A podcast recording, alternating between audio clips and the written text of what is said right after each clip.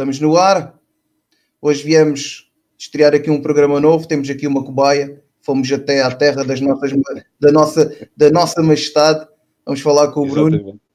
Bruno Rodrigues. Boas aí, pessoal. Bruno Rodrigues, é verdade. Bruno André Nunes Veríssimo Rodrigues. É pá, só, só, só pelo nome já, já, já fica a falar durante meia hora. E já vai, vai, ser, vai ser a nossa cobaia no que tu queres da conversa, a minha programa, a minha vida dava uns discos. Acho que não me enganei. É isso mesmo, é isso mesmo, é isso mesmo. Correu bem. Sou eu que invento os nomes, mas uh, estou sempre a levar na cabeça, o Brito está-me sempre a andar na cabeça, o produtor, Opa, porque troco as coisas todas. Bruno, Bruno Sugere, isso veio de onde? Epá. É o teu nick? Não, uh, foi mesmo porque o meu primeiro nome é Bruno. E, uh, e o que eu queria fazer quando abri a, a tal página do Facebook é o Bruno Sugere, a coisa baseava-se em sugerir música, por isso foi, yeah. pá, nem pensei quando, quando criei a coisa. Por isso Bruno Sugere foi um bocado ao, ao acaso, foi mesmo a, a junção do o Bruno Sugere qualquer coisa. Pronto, yeah. Só que para encurtar a coisa ficou Bruno Sugere, soou-me bem, deu para fazer um, um logozito. E, e foi uma experiência, é pá, sei lá, há, há, há muita gente que pergunta-me ainda o que é que é o Bruno Sugere, porque a verdade é que, pronto, eu tenho uma página no Facebook normal, não é? Mas aquilo que eu faço é mais direcionado, sei lá, como se fosse um grupo uh, ou a, algo uh, completamente dedicado à, à coisa e que não seja uma conta pessoal de Facebook, geralmente o pessoal vai pelo Instagram ou pelo YouTube ou qualquer coisa do género. Eu quis mesmo aquilo porque queria estar ali só, só, somente perto dos amigos, pá, fui músico durante muitos anos, e a maioria dos meus amigos, uh, principalmente quando abri a conta do Facebook, era tudo músico. Yeah. E como tive sempre este contacto com os músicos, é pá, uma coisa levou à outra, mais ou menos, e depois há mais um bocado da história, mas não sei se queres que eu conte ou não. Isto... Tu, tu... abriste aí uma... Eu, eu conheci-te através de, do Bruno Sugere, não é? Foi sim, sim, aí sim. que a gente entrou, entrou aqui na... E muita gente. Sim, que entramos aqui nesta, nesta onda de, de conversas, porque nós falamos algumas vezes também no Facebook, né? Eu sou velha guarda, não percebo nada de Instagram, não percebo nada de coisa, então... Ah, e através da tua página fui conhecendo, porque o teu objetivo é mesmo esse, é dar a conhecer músicas, embora hoje vais ser aqui a nossa cobaia e vais-nos falar dos dez álbuns que te marcaram, dez álbuns que te marcaram, porque tu deves ter muitos, né?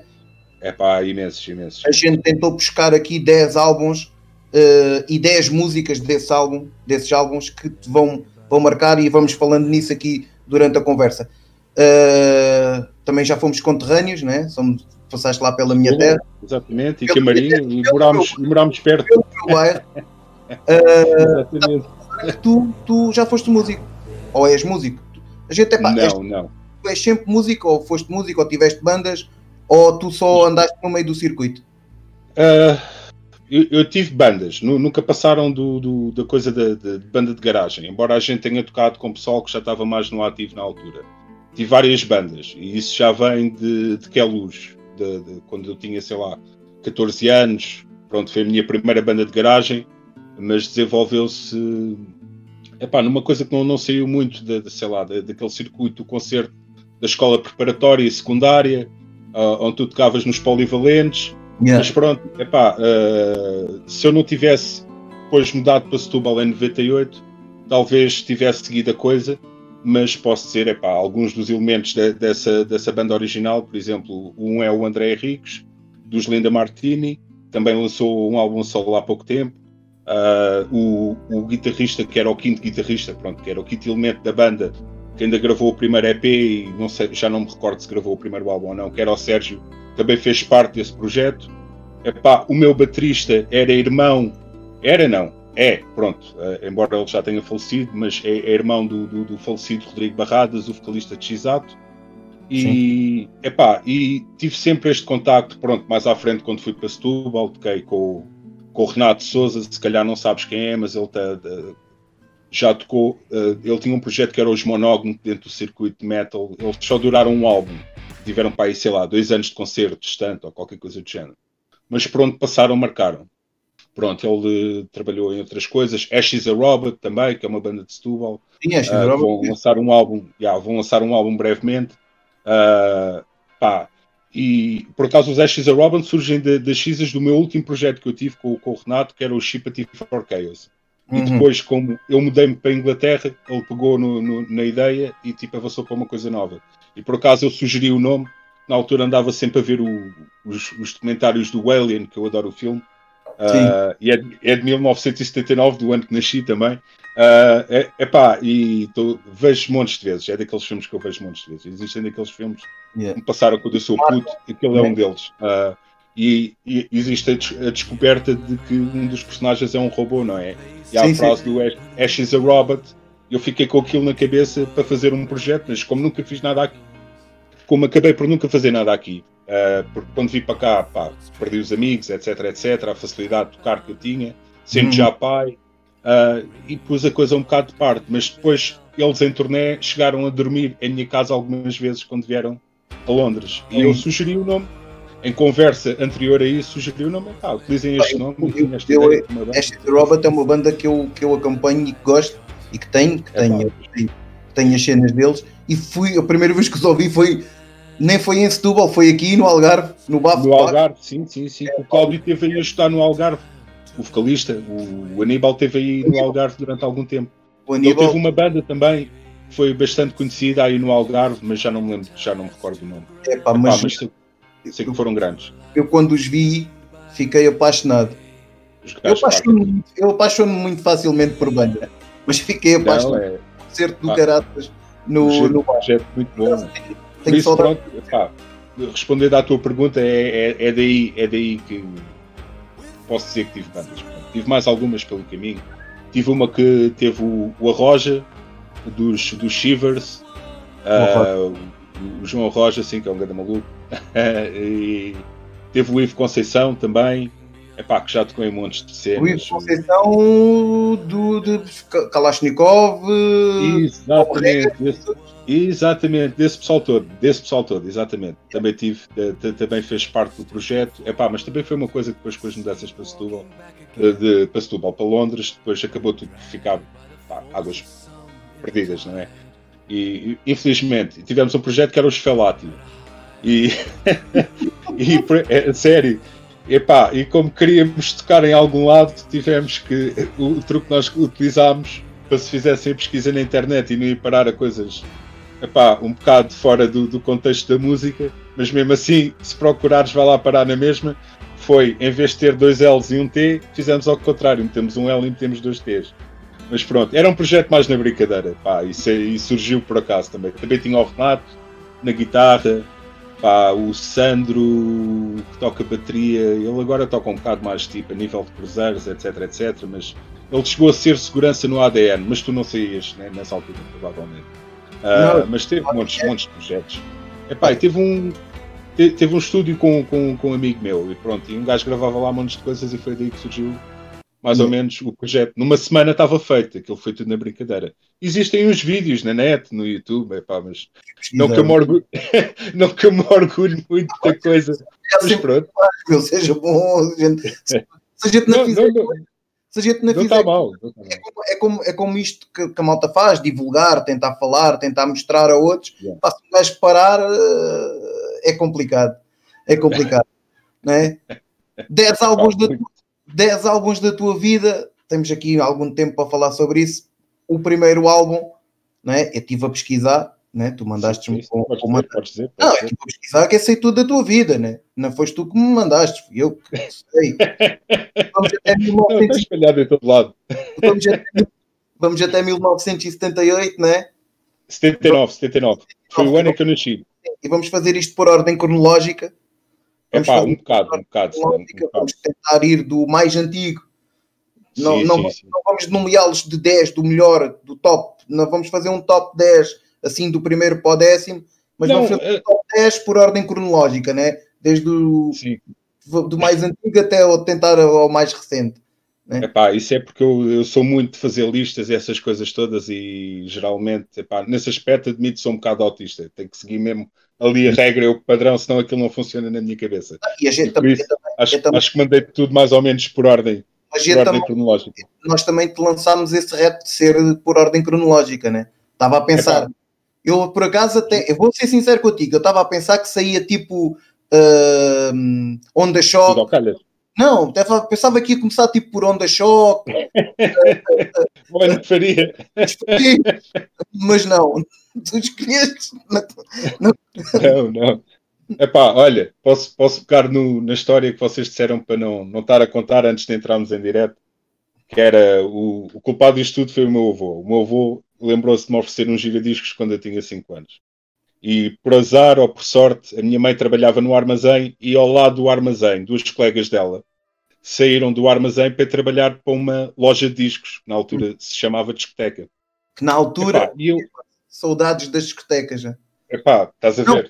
É que a malta mais nova que nos está a ouvir. Exatamente. Discoteca... Não, não, é ali do Duns, Duns, Duns, não. Discoteca para mim, quando era puto, era ir a uma loja de discos e comprar discos. A gente ia à discoteca comprar discos, né? Exatamente. Eu, um gajo, na nossa altura, já íamos à discoteca muito novos. Isto era, era muito, muito à frente. Uh, epá, e, e foi daí mais ou menos que surgiu uh, a, a coisa, tipo, a paixão pelo, pelo disco. Então, as como eu gostava de ver, o meu programa preferido, falando dos desenhos animados, era o Top Mais, a primeira Top versão do Top Mais.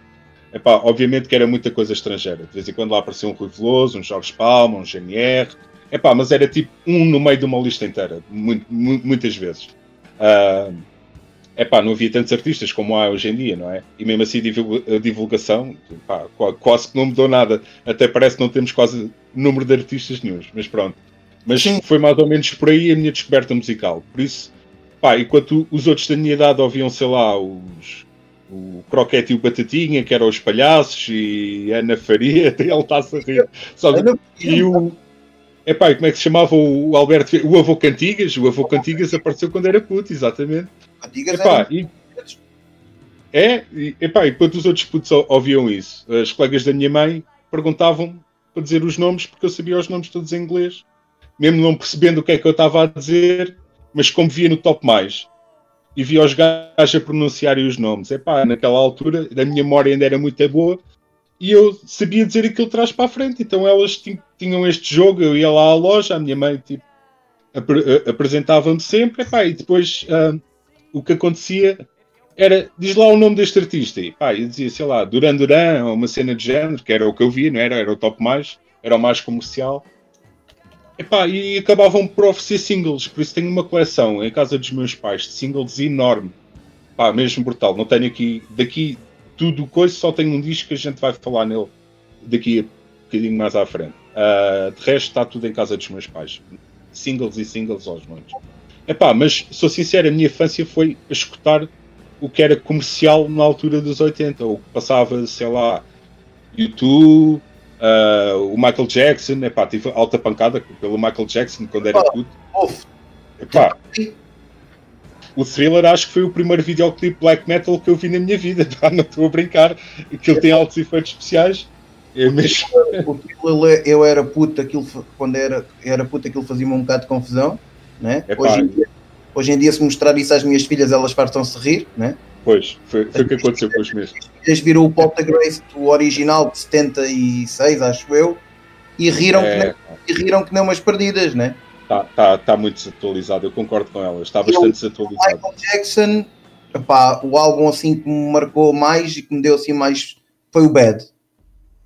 O Bad sério? Foi aquele que, sim, o Bad foi aquele ah, álbum que eu muito. mais ouvi. O Thriller, eu era, eu era muito.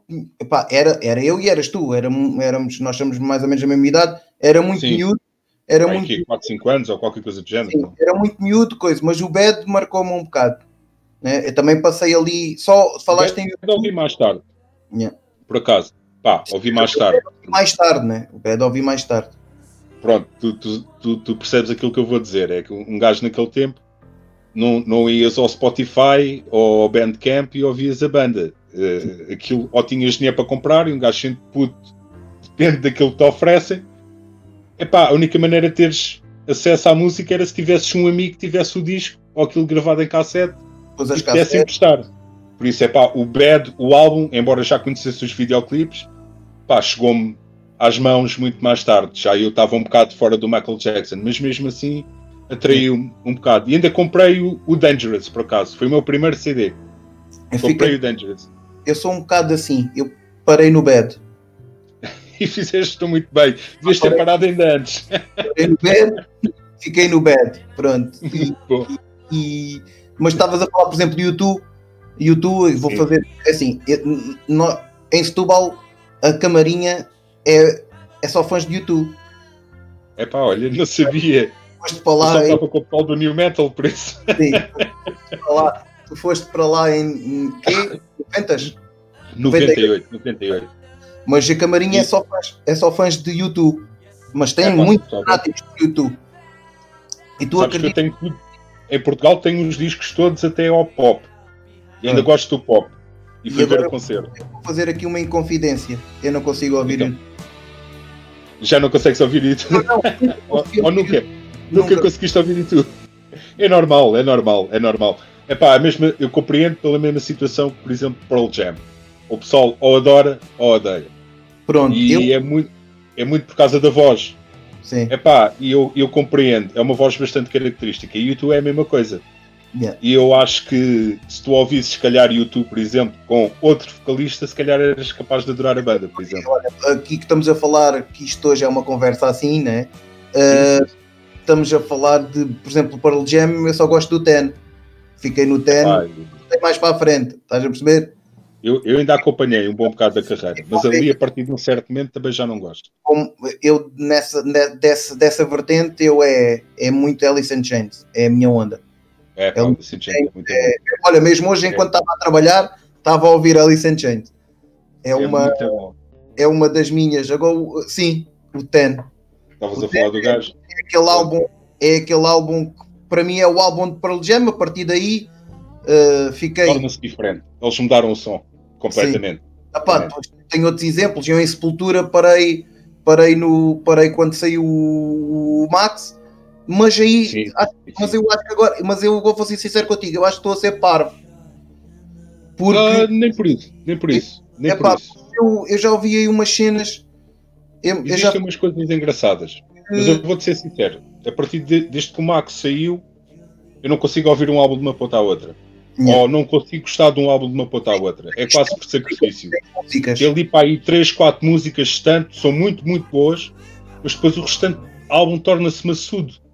E tenta seguir ali, a, sei lá, eles também apanharam a fase em que o, eles fizeram o Roots. Pá, sei que o Roots soou maravilhosamente na altura, mas sou-te sincero, ainda no outro dia estive a tentar ouvir o álbum de uma ponta à outra e fui passando o álbum até acabar.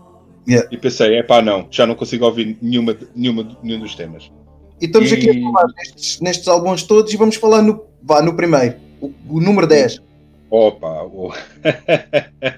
Então vamos começar, vamos começar pelo primeiro. Então o primeiro álbum que eu escolhi, uh, e, e, isto é assim, deixa-me só dizer que a minha escolha foi feita relacionada com alguns momentos da minha vida, pá, que eu achei que tinham, tinham conversa, uh, alguma conversa de jeito para se ter.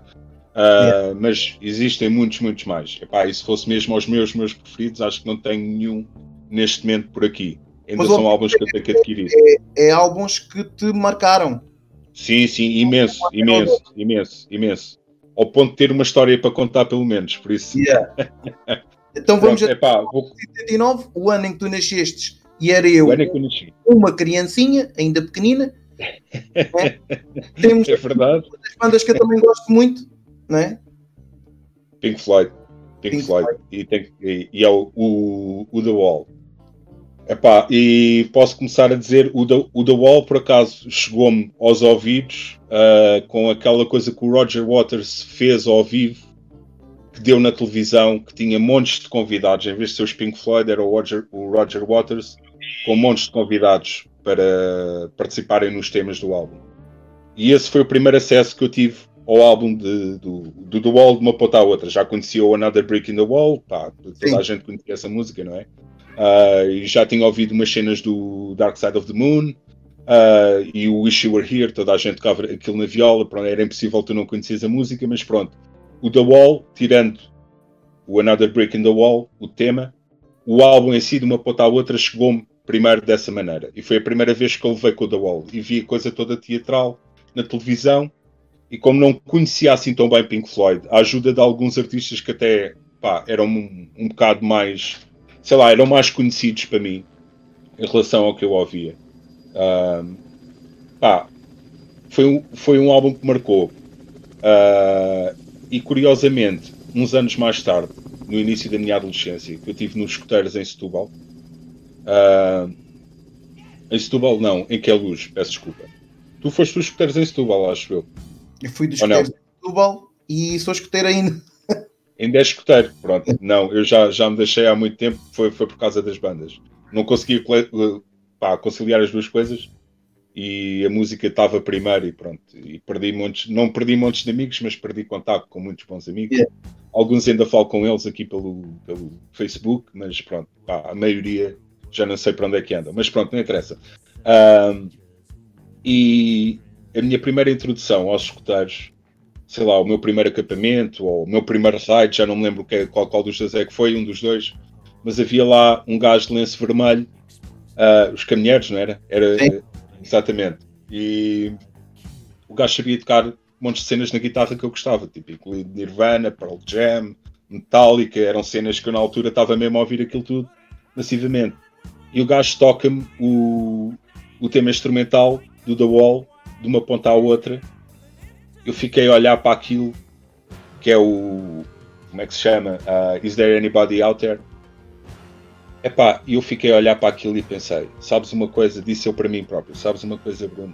Tu vais aprender a tocar viola e não vou descansar enquanto não aprender a tocar aquilo. E digo-te uma coisa, foi das primeiras coisas que eu aprendi a tocar. O resto era só tipo dois acordes ou três, tipo Nirvana ou qualquer coisa do género, mas aquela, aquela fiz mesmo questão, foi mesmo o que motivou para, tipo, pá, começar a criar em relação à música.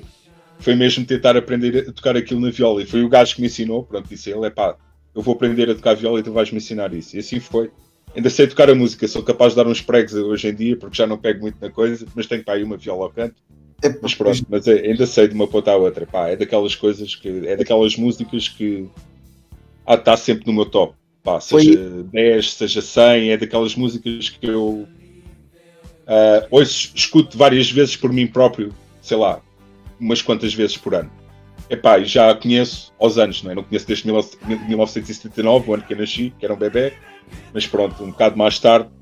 Pá, foi isso e foi, foi, sei lá, foi o primeiro álbum com o meu primo. Eu tinha um primo mais velho, eu vou falar de dois, mas agora falo deste. Tinha um primo mais velho, curiosamente, eu morava no resto de chão A, ele morava no resto de chão B. Ao contrário, uma coisa do género, era ali porta a porta.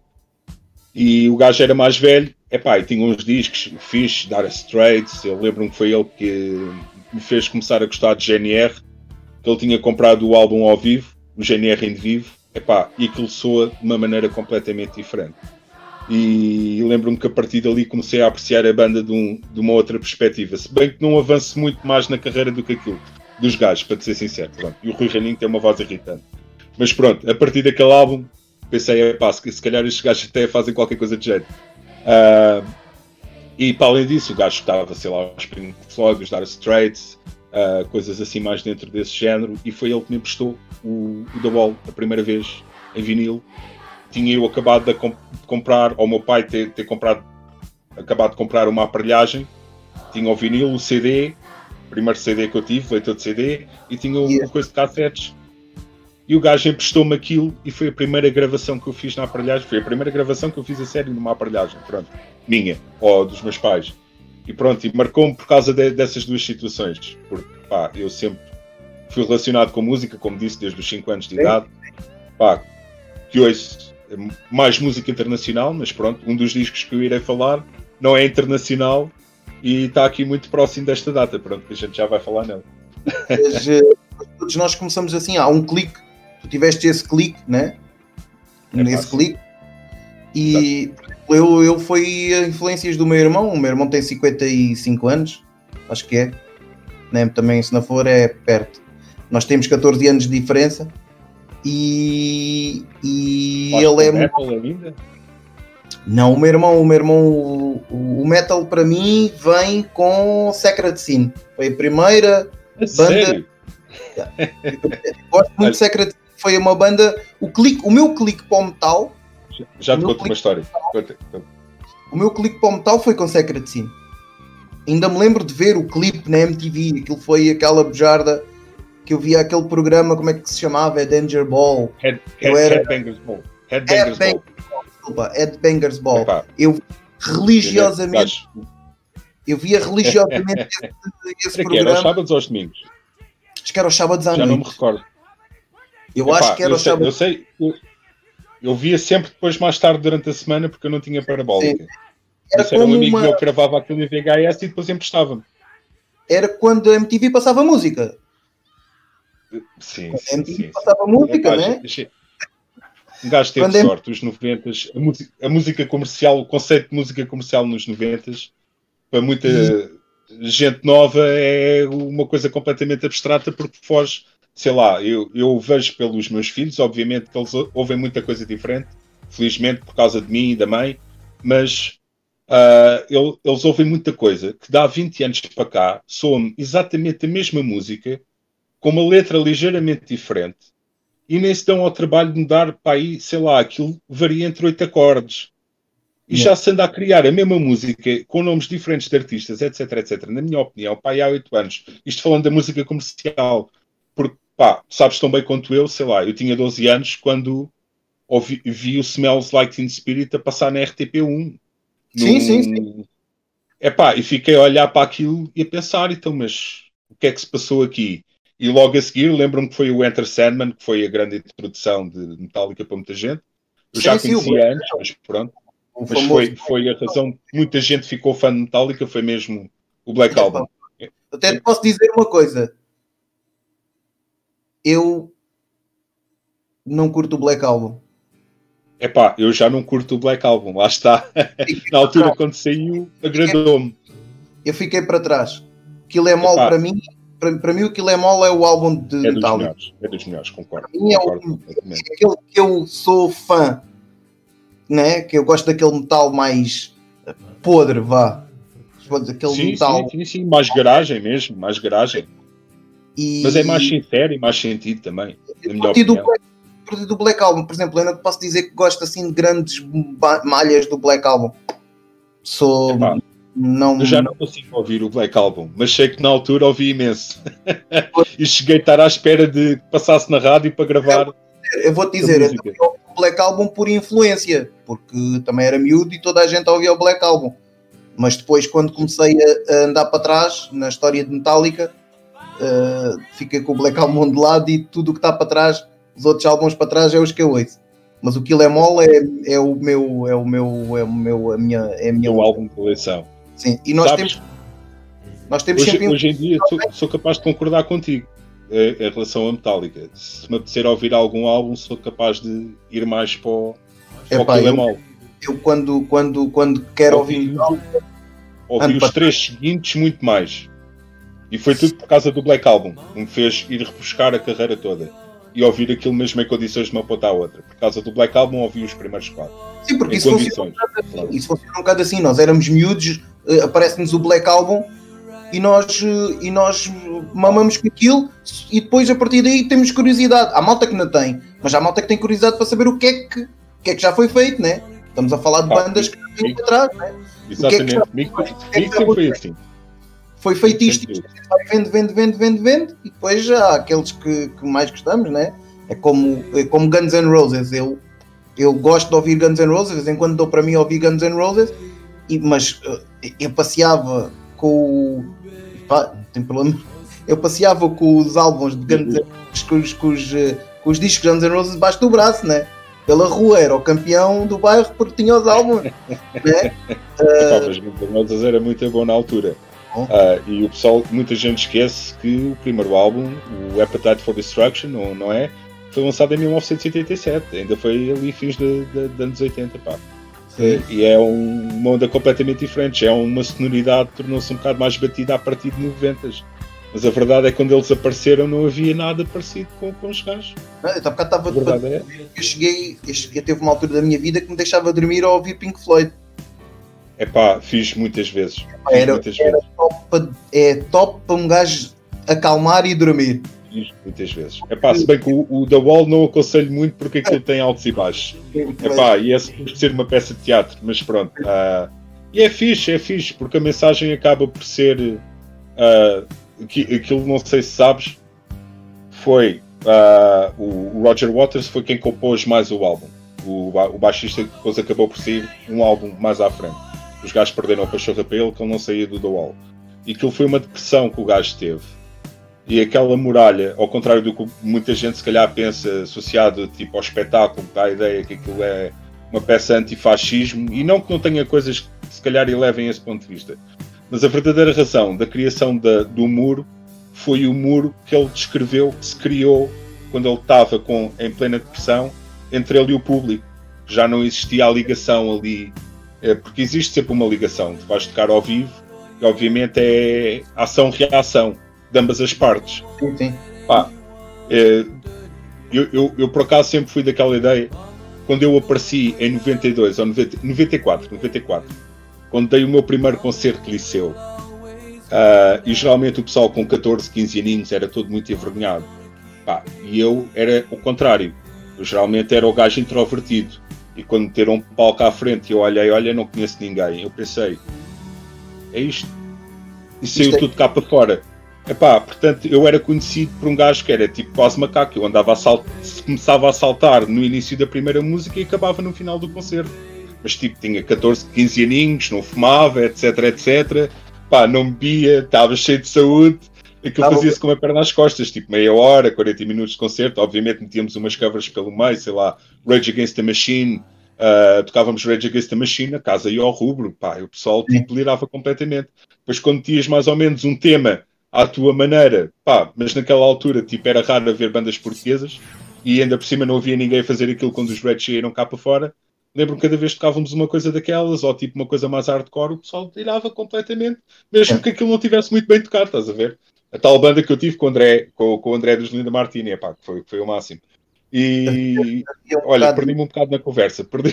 Na altura, na altura, na altura nós, nessa altura, eu lembro-me, as malta tinha um bocado de fome de ver, de, Epá, pá, sim, sim. Falta, tinha um bocado de fome de ver, havia aquela explosão, nós uh, tínhamos dois canais de televisão, uh, não havia Exatamente. computadores, andávamos Exatamente. na rua, tudo o que fosse novo, um concerto aqui, um concerto ali, um concerto ah, na escola, um concerto na Praia da Abarquel, uh, ainda me lembro de ir para a Praia da Abarquel ver uh, Alclémia, os primeiros concertos da Alclémia.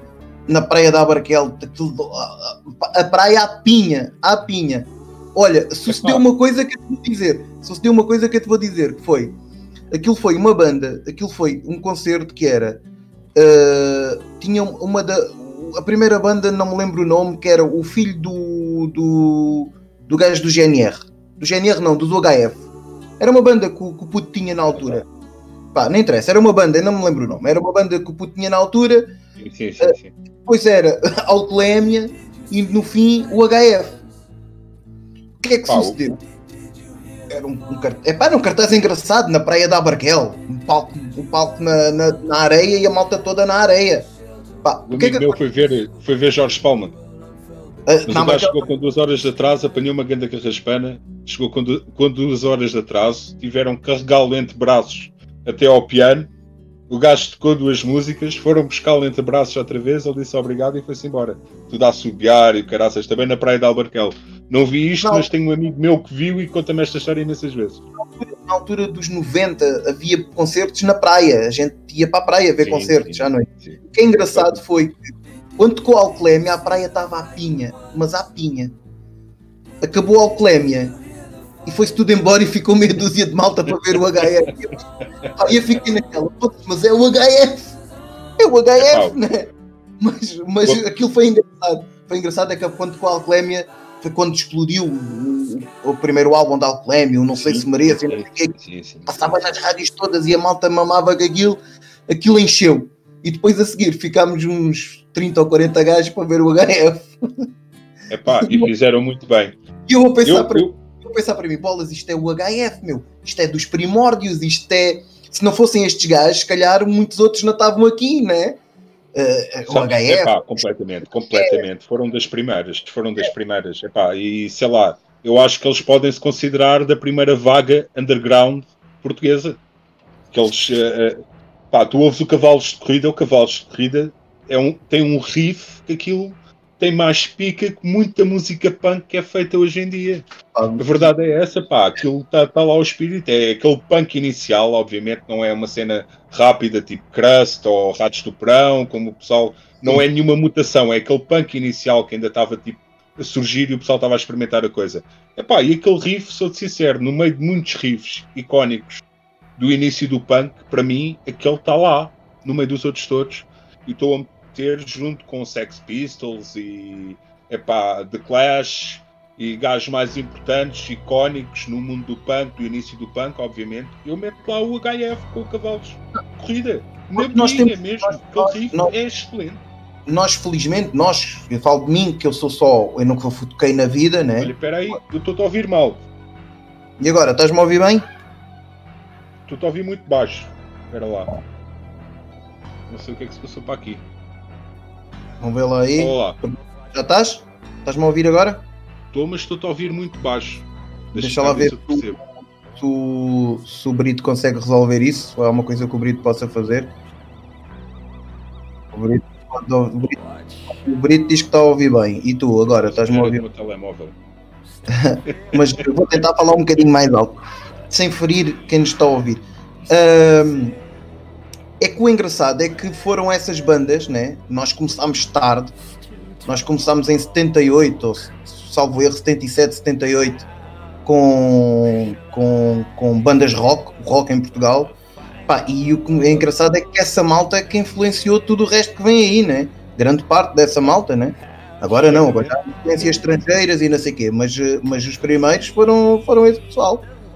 Como Chutes, como, pá, como os primeiros chutes, mesmo, se calhar. Epá, na minha opinião, se calhar dos primeiros primeiros mesmo, a gente vai até aos, falando assim de um circuito mais underground, pelo menos em comparação para a altura, ou, ou, ou que era considerado comercial e não era comercial. Mas eu se calhar vou mesmo até aos Quarteto de mil cento e onze, que tinham um esquecido. Esquecido. Epá, e não havia mais nada, e eles eram a resposta a tudo o que havia na altura, fosse, sei lá, Pink Floyd, ou, ou, ah, Beatles, eles, tudo o que era ali, mais ou menos, o, comerci- o considerado comercial uh, a nível de, de rock, pá, os gajos apanharam tudo, e não havia mais nada, começaram como uma banda de covers também. É, yeah. Pá, mas era uma altura, por exemplo, pá, obviamente o José Cid depois tornou-se um gajo mais, mais, um bocado mais pimbalhoco, mas ele próprio admite que na altura ou era assim ou não era, yeah. Ou tinhas de ter outro trabalho e para teres algum sucesso e ganhares algum lucro como músico, da música, tinhas de cingir àquilo, e pronto, é pá, e sei lá, falando ali daquela época de fins de setenta, oitenta, tipo, era complicado.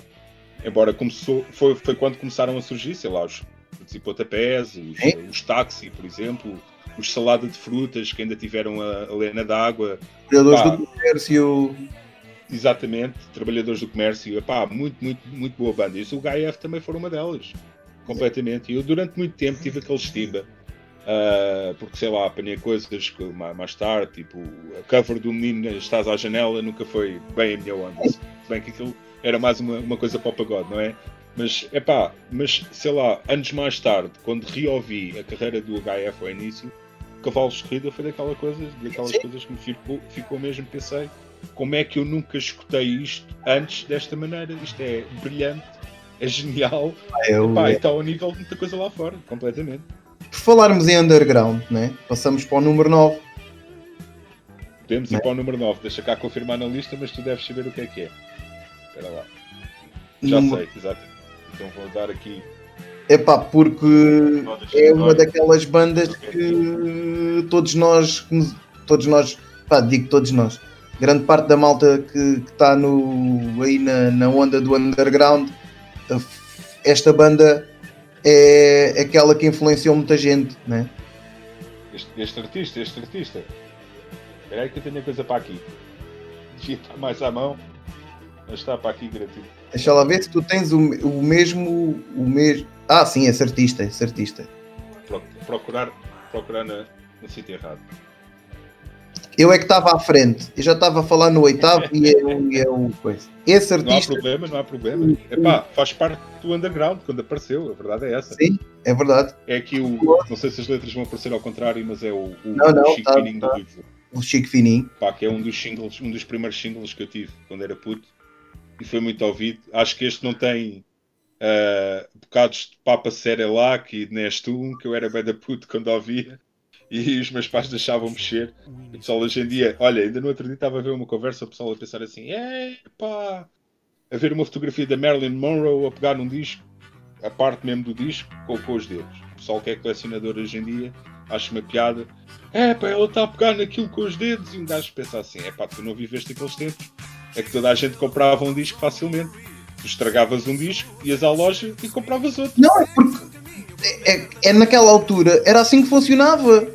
Era a única coisa que existia, a era é essa. E a cassete passou uns anos mais tarde. Era isso ou as cassetes? E epá, tem as capas, as capas todas, todas nicadas e, e já oh, a gente utilizava aquilo e punha e tirava e rodava. E... Com, com fita cola. Quando eu, quando eu estava farto, metia fita cola nos buraquinhos, e aquilo tem uns buraquinhos na, na, no de cima. E se tu meteres a, a fita cola, aquilo tapa os buracos e tu podes regravar por cima. E fiz isso ainda com algumas cassetes originais. E cassetes... Nem vou dizer do que é que eu estraguei cassetes originais, que hoje em dia são destacadas de educação. Os, os, os discos, né? Os discos, aqueles que abriam, que abriam tinham assim a capa. Sim, sim. Há aqueles que tu tiras, mas havia aqueles que abriam, né? Os gatefold, sim, sim, sim. Sim, eu lembro-me. E aquilo, a gente usava aquilo tanto que aquilo rasgava-se tudo e... Pá, pois na altura era o que havia, a gente ia à discoteca e comprava outro disco, não é?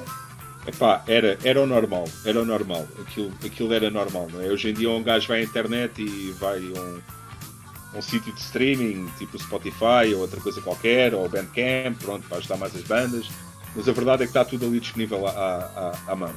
E a gente só tinha aquilo, a gente tinha aquilo e a rádio.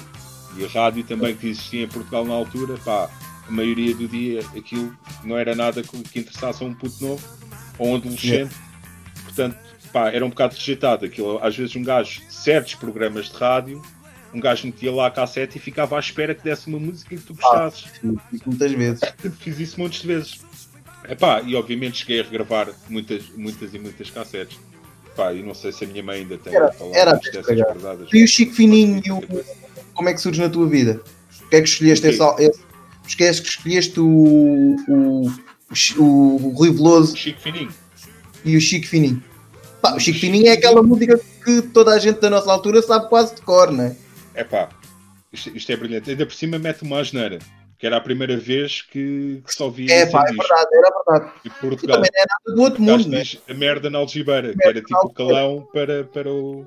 A droga? O cavalo, para o cavalo. Sim, pronto, cavalo. E, e era isso, o gajo utiliza isso, e não sei como é que isto passou, e passou nas rádios, na altura não havia a coisa da censura, embora pronto, é pá, o Chico Fininho é capaz de ter aberto muitas portas ao que é considerado underground hoje em dia. Obviamente sim. Estamos a falar de uma época primitiva, não é? Uh, a nível musical, uh, de underground português, pronto. Uh, mas a verdade é essa. É um disco que eu ainda ouço muitas vezes. Uh, epá, e acho que tem um power do caraças, para ser sincero. Acho que ele teve uma sorte do caraças com o baterista e o baixista que ele, que ele apanhou, que é, também são músicos conhecidos, que é o Zé Nabo e o Ramon Galarza. Tornaram-se mais produtores de música. Zé Nabo do baixo, né? Exatamente. Pá, e os gajos tocam com o feeling do caraças. Isto é rock blues, puro, simples e puro. A letra podia ser melhor, não é? Mas pronto, epá, em comparação, se calhar, a outras letras... Mesmo assim, a letra não é... A letra tem ali uma história, né? A história daquele gajo, meu, que era um desgraçado. É, esta é a história de um gajo que era toxicodependente em, é. em Lisboa, acho eu, que era um personagem conhecido, epá, e pronto... E, e estamos, a falar, é estamos a falar... Estamos a falar na altura que é... Uh, mil novecentos e oitenta e dois, foi, sim. Uma, foi uma revolução para a altura entrar um gajo uh, com uma letra ah. dessas, né? Completamente, completamente. É que mal, e eu ainda hoje é gosto disto. Pronto. É que a malta esquece. Há muita coisa que hoje eu ouvia quando era... Diz, diz, desculpa. Estava a dizer que a malta esquece que até oitentas e tais, isto ainda éramos todos muito púdicos. Não havia cá grandes mariquices. Opa. O Herman José dizia uma asneira e o pessoal ficava-se a rir durante meia hora. Sim, isso, sim. É, nós, é que, que nós tivemos muito tempo Uh, subjugados uh, uma a uma época, exatamente. É pá, a uma época em, em que não havia nada e de repente a partir de setenta e quatro, setenta e cinco, setenta e seis, setenta e oito houve aquele, aquele, aquela loucura, mas nós estamos a falar que em mil novecentos e oitenta e qualquer coisa ainda éramos todos muito, muito pudiquezinhos, não havia cá grandes maridos. Opa, tanto, tanto. E estamos a falar em oitenta. Umas freiras, podes, era, podes... Mas é verdade, é verdade. Hoje em dia é, é isto que é, né? E ainda bem, e ainda bem. São hoje em dia, porque hoje em dia toda a gente diz uma asneira, toda a gente diz o que quer e lhe apetece, pá, e principalmente nas redes sociais. Mas na, naquela altura era um ato de coragem. Dizes uma asneira num disco, uh, num programa de televisão. O Herman, pá, passava em horário nobre. A gente já sabia que aquilo era um bocado picante para a altura. Uh, sim, sim, sim. Que era o gajo que, pá, arriscava um bocadinho mais no, no, nos temas de humor. Mas, pá, sei lá, foram portas que se foram abrindo uh, a pouco e pouco, penso eu. É, pá, e novas... é um passo, um passo gigante. Só pela asneira, podes crer que é um passo gigante no é mundo que, da música em Portugal. É completamente. A falar, ele, ele, com essa letra, ele com essa letra, ele teve uma... Epá, foi ousado para, para, para a altura em que vivíamos. Foi, porque... completamente. Deu-lhe um bocado de sucesso também. Sim, porque isto foi tudo puxado a ferros. Nós estamos, vamos falar no circuito de rock em Portugal, foi tudo um bocadinho puxado a ferros, não é? Pá, completamente. completamente. Até, até, até meados de oitenta, finais de oitenta, foi, era tudo um bocadinho puxado um bocadinho a ferros. Porque... Epá, o, pessoal, o pessoal esquece que foi um processo muito longo, esta caminhada de... Estás, uh, em termos de, de, de cultura e de música, foi fechar as, uh, as portas ali em Portugal e pouca coisa do estrangeiro entrava dentro sim, sim. do país.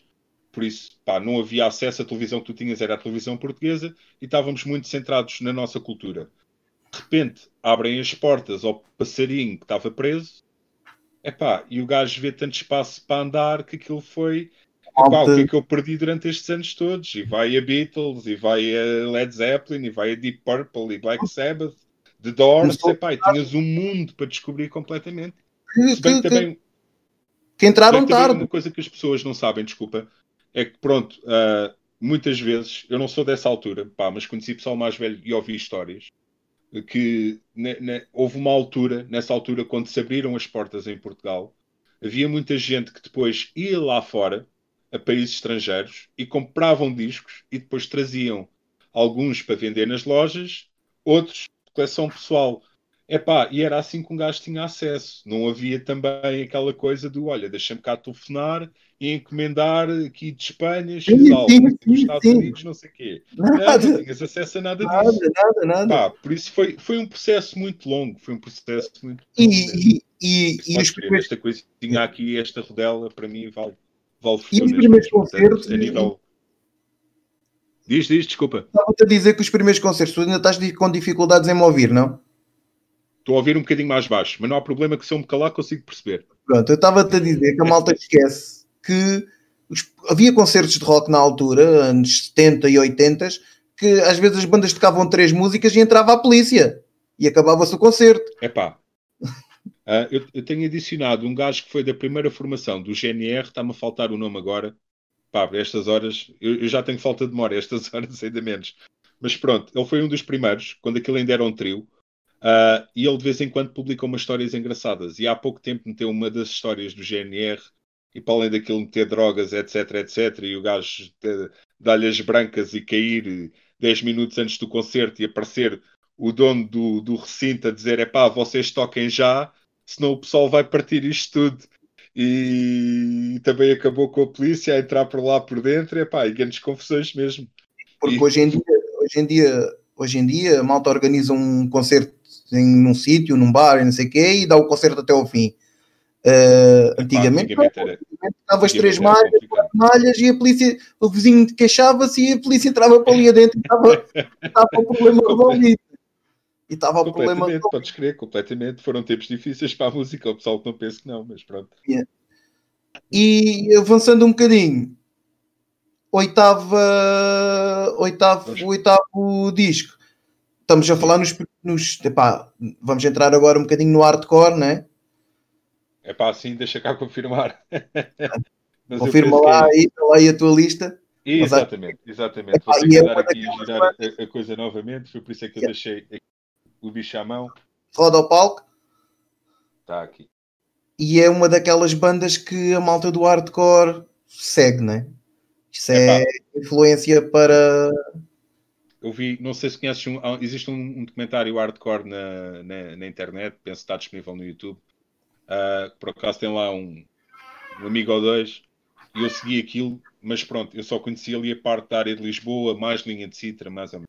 Sim. E a explosão do hardcore, que surgiu muito da linha de Sintra, uh, por causa desta banda que a gente vai falar, eu não tinha acesso, nós não tínhamos acesso também a outras bandas do país que estavam a explodir ao mesmo tempo, noutros pontos diferentes, e já conheciam o X-Ato porque alguém tinha vindo a Lisboa a ver o concerto, ele levou o C D e passou aquilo em cassete a não sei quantos, e o pessoal aquilo espalhava-se completamente. Por isso o X-Ato, pá, era uma banda, é, pronto, já falei, o X-Ato era uma banda que, pá, foram, são conhecidos quase como os padrinhos do hardcore português. Eles yeah. começaram mesmo daquele ponto onde era mesmo punk, quase punk, uh, sim, início sim. do punk hardcore, e depois, pá, foram avançando numa coisa mesmo já, sei lá, a segunda vaga de hardcore de, de anos oitenta, que já tem assim mais um groove, e mete ali, pá, eles não rapavam, mas mete ali um certo groove, mais ou menos, que dá para meter hip-hop, etc, etc, e já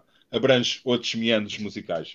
Por isso, oitavo álbum, pá, mais importante na minha vida, ou disco, neste caso, uh, é o Harmony as One do X-Ato, e eu ainda tenho uma cópia selada.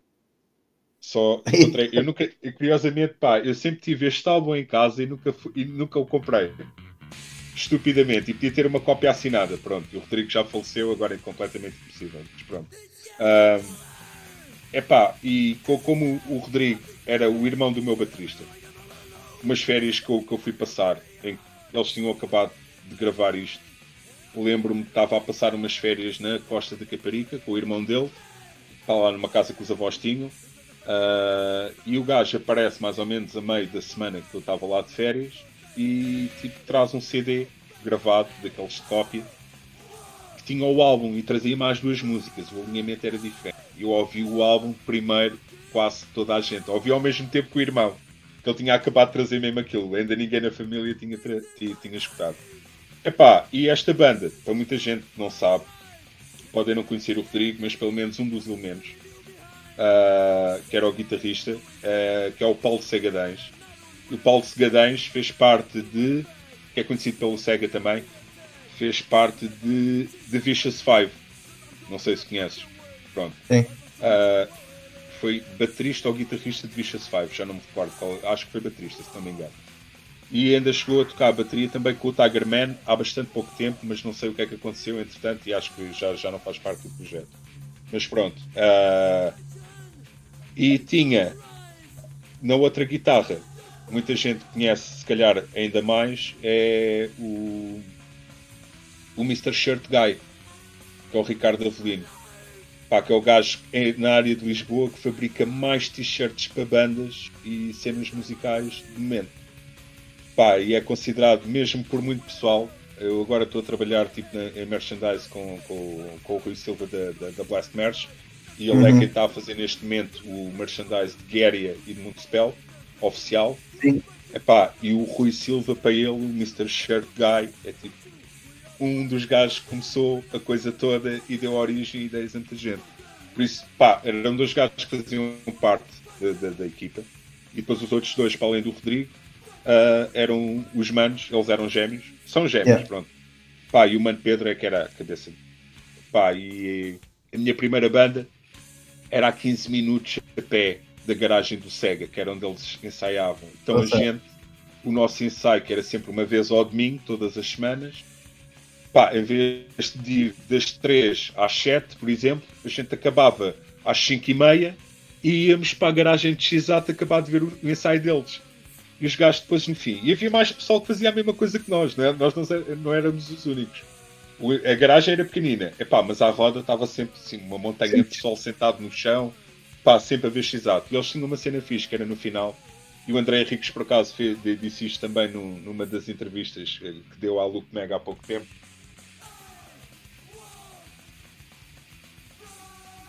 Olha, oh, Brito, já estou de volta. Já voltaste, já estou de volta. Pronto, dava-te a dizer. E eles tinham, e já estou a ouvir melhor, ainda bem. Eles tinham Olha. uma coisa eles tinham uma coisa muito fixe, que era, pá, convidavam sempre, era sempre pessoal de bandas, e diziam, é pá, aí pessoal daí de uma banda qualquer, queira vir mostrar um tema, e tipo, os gajos yeah. no fim do ensaio, tipo, ficavam lá sentados, Epá, e eram quase tipo uns gurus, os gajos depois davam tipo a opinião, epá, olha, posso dar a opinião, acho que vocês deviam fazer assim assado. Pá, mas o pessoal levava aquilo religiosamente, completamente. Epá, ah. e posso dizer, para além, do, do, para além do, do, do, do Chico Fininho, que foi a minha primeira, mas eu era muito puto, foi a minha primeira paixão pela música portuguesa. Porque o que eu faço no Bruno Sugere é promover música nacional. Uh, yeah. Pá, estes foram mesmo a minha primeira grande, sei lá, me, ouvi tantas vezes este disco, como o Chaos A D, ou, uh, pá, como o Nevermind, como o Ten, Pearl Jam, como todos os álbuns que toda a gente ouviu massivamente, eu este, juntamente com esses todos, ouvi e escutei imenso. Epá, e foi, é um álbum que eu gosto, gosto mais de ouvi-lo hoje em dia do que, do que na altura, para te ser sincero. Estamos a falar de mil novecentos e noventa e cinco, é um álbum de noventa e cinco. Epá, mas e... é muito bom, é muito bom. Ah, e os gajos meteram um saxofone. Yeah. X-Ato foi um uns dos grandes influenciadores do hardcore em Portugal. É pá, muito, muito, muito, muito, muito, muito. Muita coisa derivou dali. Muita coisa derivou dali. Sim, eles também três álbuns, foram. Eles indicam eles foram, três álbuns, sim. dois e três. Ainda tiveram sim, uma sim. carreira. É, é, é pá, eu, eu infelizmente cheguei a ter mais algumas coisas, mas não tenho nada. Tinha uma coisa que era uma compilação, eles tiveram uma banda também paralela que era os Human Beans, cheguei a ter uma cassete, uh, pá, já se foi, isso agora nem sequer existe em lado nenhum, uma pena, era uma raridade. Pá, mas, uh, sei, sei lá, eles, sim, têm, têm... A carreira não é muito extensa, para ser sincero. Tem ali um mas... split também. Mas tem eles um ainda ganham... Sim, sim. Eles têm um split com a Ignite, que era uma banda muito conceituada na altura nos membros do underground, uh, straight edge. Eles eram straight edge também. Sim, sim. Pronto. E, e eu também era straight edge na altura. Pá, mas era porque era banda chaval e tipo, ainda não tinha apetite de experimentar nada e quis ficar na minha. Quando soube, ah, aquilo existe. E pá, então olha, se calhar vou para ali que é mais fácil. Eu vou assim mudar. Não me chamo o nome. É pá, já, foi um... É pá... Foi na, na altura, que já, já, não, já não sou straight edge há muito tempo, pá, infelizmente, mas pronto, é muito mais saudável. Mas também foram pioneiros no straight edge. Epá, e este sim. álbum tem uma coisa. Este álbum tem uma coisa no final. Pá, tenho a impressão que tipo, metade dos meus amigos da altura ainda sabe o discurso de trás para a frente, que é tipo dos primeiros discursos falados sobre o veganismo. Que é um dos manos devia estar a ler aquilo de um panfleto, que acho que às vezes até se engasga um bocado e tudo. Epá, e aquilo, sei lá, são pá, os últimos dez minutos de faixa fantasma do álbum. Os Nirvana metem, metem-se a fazer barulho. Este, este lembrou-se de meter ali o discurso do veganismo, pá, que foi uma coisa bastante importante na altura, pá, mas não deixa de ser, hoje em dia, se calhar até ele próprio, para mim, ele, se vir isto, espero que não leva mal, mas é uma seca de caraças. Gasta ali dez minutos, o veganismo é uma espécie de não sei o que, não sei o que mais, pá, pá, pá, para aí fora. Epá, fogo, calma lá, não, mas volta é... lá, mas outra vez estava mais fixe. O engraçado, o engraçado no, nisto tudo da música, que não é só de tocar, também tens ideologias, também tens mensagens, epá, isso é que é importante, porque é isso que nos vai marcando. Eu também, aqui no Algarve também, também houve, ou há, algumas bandas uh, hardcore straight edge, epá, e são meus amigos, e, e, e, epá, e é importante para além disso passar, passar mensagens, passar, uh, passar formas de vida. Porque epá, pode influenciar alguém. A minha música influencia-me em muitas coisas da minha vida. Uh, nunca me deu para o, para o veganismo, epá, porque eu gosto do bife de... gosto do bife de... Epá, eu também do, admito, admito, admito. Gosto do bife de, de lobo, epá, mas, mas respeito, respeito e, e ouço e, e, e, e tenho muita consideração por, por, por esse pessoal. Vamos só epá, ver aqui uma coisa, só ver se... Brito, como é que está aí as redes? Algumas perguntas, alguns comentários aqui para o Bruno. O já adormeceu, a gente estamos a falar há uma data de tempo. Ah, tocado, não se preocupe que não vou lá nenhum. Não, Bruno tá, eu... o, o nosso produtor está aí. Agora nas redes é que vamos ver se temos alguns comentários. Temos, temos algumas aqui alguns perguntas. Comentários nas redes. Temos aqui o António Mota a dizer boa noite. Abre e vejo o Bruno Sugere ia sair logo, mas vi a capa de Pink Floyd, então fica. E já foi em comentários de algum tempo atrás, atenção. Uh, temos, uh, temos o, o mister Caramel Record Collection dizer grande Bruno, à conta dele o meu canal cresceu e muito. É pá, ele diz que sim, ele diz que sim, eu fico contente. É um gajo muito a porrar, ele tem um canal de YouTube onde ele vai mostrando coisas da coleção dele e vai fazendo por temas. É pá, e aconselho. É uma coisa que eu gostava de ver já, mas só via tipo em americanos, ingleses, e pá, pessoal de outros países. alguns brasileiros, mas Portugal nunca tinha visto. Tens o canal do, do Paulo Rui, obviamente. Pá, mas é diferente, sim, ele mostra de vez em quando. Pronto, e, e há este pessoal que só se dedica mesmo a isto. Pá, e ele é, é único na coisa, para te ser sincero. E é bastante interessante, pá, é um canal muito fixe, fiquei, fiquei completamente fã. Ele diz que eu aumentei-lhe os...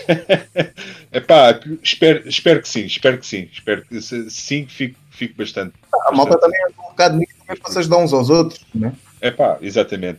Tanto que eu fazer aqui promoção ao Barracuda e ao Metal Point. Pá, olha, vou aproveitar.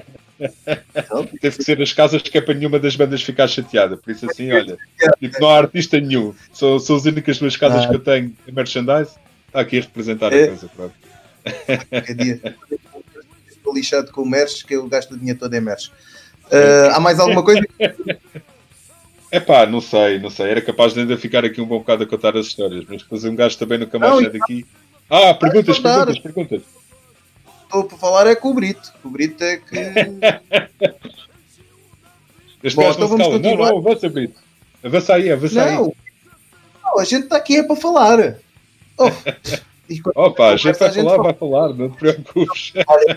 Não, eu costumo, não costumo é fazer. Eu gosto muito do Tiago, mas não costumo fazer como o Tiago, nem é quatro horas, nem cinco horas. A gente tá, tem que ter é, um limite. Pá, olha, sabes, muito... mas o último, o último que eu vi ontem, ele fez com o Gaza. O Gaza é um amigo meu, já, já, já, já tá muito. Ele, ele toca baixo no, nos Besta e com a Manita. É uma das bandas que eu também curto muito. Uh, mas o Gaza, epá, é um gajo que é capaz de ser uma boa companhia, mas nunca vi o Gaza como um bom falador. Epá, e foi uma, uma entrevista quase de respostas muito curtas, o que yeah. foi bem engraçado, porque o Gaza é assim, estás a perceber?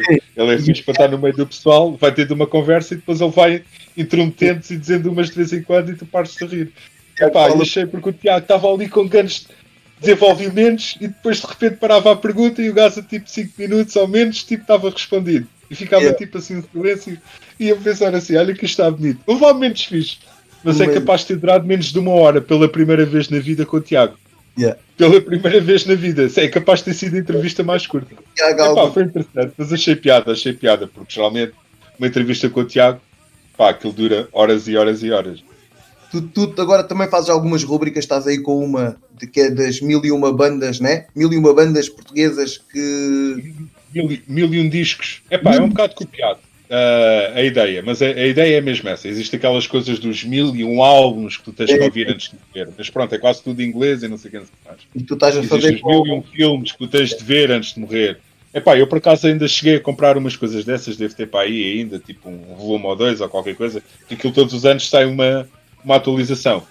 Epá, e eu pensei, não, com tanta banda que existe hoje em dia, epá, eu conheço de certeza absoluta, ainda nem sei de todos, ainda não tenho a certeza de todos. Uh, epá, mas pelos primeiros, pelo menos os primeiros cem são quase garantidos para mim, dos melhores discos a nível nacional que tu deves escutar antes de morrer, antes de morrer, como quem diz, não é? Pronto, epá, é roubando um bocado da temática que já existe e é um bocado mais, sei lá, tipo título popular, para as pessoas poderem associar mais ou menos aquilo que eu estou a fazer. E por acaso até convidei, e ele alinhou nisso, uma vez por semana, tenho uma, uma dessas, é feita pelo, deixa cá ver se eu não me engano, pá, pelo Manuel Lisboga, do sete oito cinco. Não sei se sabes o, o, o que é que é o sete oito cinco. Não. Porque eles agora têm uma colaboração com o Portugal, uh, Portugal também. Epá, e é um, pá, uma, para além de ser uma pessoa que admiro imenso, Uh, fiz-lhe o desafio e ele disse, epá, olha, pode ser uma vez por semana, então todos os domingos ele manda-me uma, uma review de um álbum que para é. ele é o, um dos melhores álbuns portugueses de sempre e ele tenta sempre que seja uma surpresa para mim e que seja uma coisa quase tenho a certeza que eu não vou falar. Uh, e, epá, e tem tentado a ser engraçado, por acaso já devia ter partilhado um fim de semana passado, epá, mas isto esta semana foi complicadíssima para mim e tenho um bocado mais, andado um bocado mais Uh, desorganizado, pronto. Também tem aquela coisa cómica do, do, do bigode, da review do bigode. Vamos falar nisso do bigode. Agora vamos avançar até mil novecentos e noventa e seis. Já vamos falar diz, do diz. bigode. Vamos avançar mais um álbum. Ok, ok, ok. Vamos falar no bigode. O, vamos até mil novecentos e noventa e seis, até uma daquelas bandas que para mim também me marcaram muito, também pela mensagem. Que é, uma, é uma das bandas que me marcaram a mim enquanto miúdo. noventa e seis, não é? Sim, pela mensagem. Vou já prepará-lo. Para o lado, que eu também deixei aqui um esquema que era para... Já deixei que tinha o esquema preparado. Saca lá o gajo. Aí está. É o Evil Empire. O Evil Empire o... é um dos álbuns que me... Também... também. Também tem em C D. Este, este vai, obviamente, os Rage, pá, se um gajo uh, não gostar mesmo de coisas políticas, de mensagem política, não vale a pena ouvir Rage. Eles têm sim, um sim. groove imenso. Aliás, é curioso, nota-se mais isso quando eles fizeram o projeto com o vocalista de Soundgarden, o Chris Cornell, uh, o Zack de la Rocha, porque eles, se retirares a voz do Chris Cornell e pensares que pode ir para lá o Zack de la Rocha, a coisa funciona completamente. Sim, sim, a base sim. musical exatamente a mesma. E o que muita gente ainda não se apercebeu, mas pronto, ele já, já o disse várias vezes na entrevista, é se, se tu retirares o baixo e a bateria, uh, a Rage Against the Machine, e cortares o riff um bocadinho, aquilo soa-te a Led Zeppelin. Porque é a maior influência do gajo, é o guitarrista de Led Zeppelin, falha-me agora o nome, pronto, mas toda a gente conhece. Pá, e, é, e portanto é uma banda que so, é ali uma mistura de várias coisas engraçadas. Pronto, é pá, obviamente que eu se calhar sou capaz de... O que me bateu mesmo forte quando eles apareceram foi o primeiro álbum em noventa e dois que eu escutei. Vi no Headbangers Ball o videoclipe do... do Killing in the Name, que é ao vivo, mas ainda por cima tem lá uma cena no final em que ele mete-se a fazer aquele franganote do Zack de la Rocha, e ainda era mais puto na altura, a fazer peito a uma besta de um segurança num concerto, e um gajo nem sequer chega a perceber porquê, mas tipo transmite logo aquele filme, e um gajo pensa, pá, eu quero ter aquela atitude, o gajo, o gajo é mau. Epá, e foi uma coisa, sei lá, muito post- a, a, anterior ao New Metal. O New Metal é que trouxe mais essas coisas. Eles foram um bocado pioneiros nesse sentido. Foi o uso da pedaleira ou de vários pedais, onde faziam sons, t- tanto que eu acho que, já, yeah, exatamente, o primeiro álbum de Rage Against the Machine traz um, um aviso a dizer que não foram usados sintetizadores no álbum, por causa dos sons esquisitos que o gajo faz na guitarra com a pedaleira. Ah, e, e isso é uma das mensagens de marca deles, não é? Obviamente que hoje em dia um gajo olha para aquilo e pensa, ah, sério? É pá, obviamente que tipo, já toda a gente reconhece aquele som. Claro. Mas a verdade é que quando aquele álbum saiu cá para fora, aquilo não havia nada igual. Nada, nada igual. Fosse a guitarra, fosse a linha rítmica, fosse a voz do Zack de la Rocha e o género de mensagem. Ah, apesar daquilo ser hip-hop, aquilo é uma mistura de poesia com revolta política e social. Parece sim. fácil o que o gajo faz, mas, mas não. Epá, e lembro-me também, foi ele que começou a fazer aquela coisa das repetições da frase, e vai mantendo a frase, e vai repetindo, e vai repetindo, e aquilo vai ganhando mais fogo, e o gajo vai ficando cada vez mais enraivecido. E depois, quando de repente já está a dizer a frase para aí seis vezes, quando de repente está à oitava ou à nona, o gajo já está a berrar e o público está todo a saltar. E aquilo, pá, é completamente o auge. Eu lembro-me que muita gente começou a copiá-lo. Uh, após isso, por isso, pá, os Rage, obviamente, foi aquela banda quando apareceu completamente, pá, não totalmente original, obviamente, mas, pá, não havia mas... nada, não havia nada igual. Foi um marco, este... né? É pá, completamente. Este álbum, que apareceu mais tarde, foi o primeiro álbum. Oi? Está aí a passar um gato. Eu pensei que fosse comigo. Eu acho...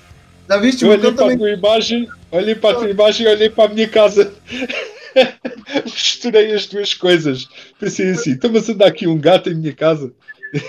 Não, não, foi... não, Cenas, muito, não, muito Cenas, bom. Agora ficaste a conhecer o Cenas. O Cenas? Muito bom, muito, muito bom. O gajo quis aparecer também, está certo. Epá, estava-te a dizer. Uh, vou Sim. só esticar aqui. Eles têm esta parte no livro, pá, isto para mim, apesar de já celebrar o vinte e cinco de Abril deste puto e saber quem era o Zeca e saber a história da Revolução toda, etc, etc, todos os anos, muita gente se calhar hoje em dia até, pá, são um bocado mais contra o comunismo. Lembro-me que houve uma altura, uma fase em que tu chegavas ao vinte e cinco de Abril e tu, pá, os pais ensinavam-te as histórias, hum, Não, eu, eu eu falavam sobre o assunto, era uma coisa que era passada to- todos os anos naquela data, era passada a informação, fosse da escola, etc, etc, pá, rádio, Não é como hoje em dia, que já não é uma coisa bem aceita. O pessoal diz, já estou farto do vinte e cinco de Abril, os comunistas são sempre os mesmos. Pronto, não interessa. Mas naquela altura era uma coisa muito dentro desse sentido. Por isso, obviamente, foi a minha primeira introdução a qualquer coisa dentro do, do comunismo. Uh, Sim, epá, mas... A mensagem deles é muito forte e é uma mensagem direta política. Pá, é, eles assumem-se, eles assumem-se como tal, como de esquerda. Epá, eu sou-te sincero, eu nu- nunca fui muito de partidos, uh, nem... Para já a história política, se fores ver, do, do comunismo e da, da esquerda, pá, é, é bastante centrada naquilo que vai de encontro à ideologia base, que é muito baseada em governos de, de ditadura, é pá, coisas completamente extremas, que têm uma base muito mais fascista naquilo que acontece do que propriamente comunista. Mas pronto, utilizam a estrela vermelha, ou a alface e martelo, ou seja, o que for. É pá, e a história tem muito disso. Por isso, a nível exemplar, histórico, partidário ou governamental, para mim, eu não sou quase comunista, para ser sincero. E estou a dizer isto porque, pronto, vou-me associar aqui aos Rage Against the Machine. Uh, e mais tarde tive a coragem de assumir uma coisa que já mostro aqui, que já muita gente sabe também, pá, que foi quando eu tomei a decisão e pensei assim, não, pá, eu consigo ser, associar-me a esta ideologia e quase do início para a frente, que a ideologia base é suportada em devolver os direitos aos trabalhadores e aos cidadãos, pá, muito centrado nisso, em devolver os direitos aos outros, e, e foi isso que eu sempre fui a minha vida toda. Pronto. Só para te resumir um bocadinho, na primária, o meu primeiro amigo era o gajo gordo do bairro que toda a gente gostava com ele, e eu era o puto ao lado, magro, estava sempre a mandar bocas aos outros quando mandavam bocas ao meu amigo. Eu era esse gajo. Pá, obviamente não é nada político, mas dá, dá para descrever mais ou menos, sei lá, a minha memória mais... mais antiga, que mostra o quanto esta coisa tipo da compaixão pelo outro, tal como fiz há bem pouco tempo, uh, vender alguns discos da minha coleção para apoiar umas casas, o Metal Point, o Barracuda, uh, o Woodstock sessenta e nove, que pá, consegui que é novecentos ou oitocentos, foi assim uma, uma coisa brutal, nem, nem, nem sequer pensei. Os leilões pá, e umas coisas, não foi?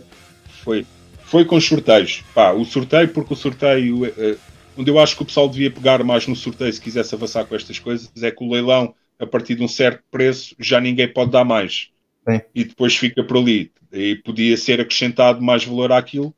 O meu sistema da, da rifa, mais ou menos, é que toda a gente, pá, sei lá, eu o último fiz as rifas a cinco euros. Pá, e cinco euros pode toda a gente dar. Só tens uma rifa. Mas, por exemplo, no segundo leilão, o vencedor do primeiro prémio comprou uma rifa. A competir com gajos que tinham comprado vinte, se for necessário, estás a perceber? Pá, obviamente que é um bocado injusto, mas é essa uh, a base do, do sorteio, é que toda a gente pode ganhar aquilo.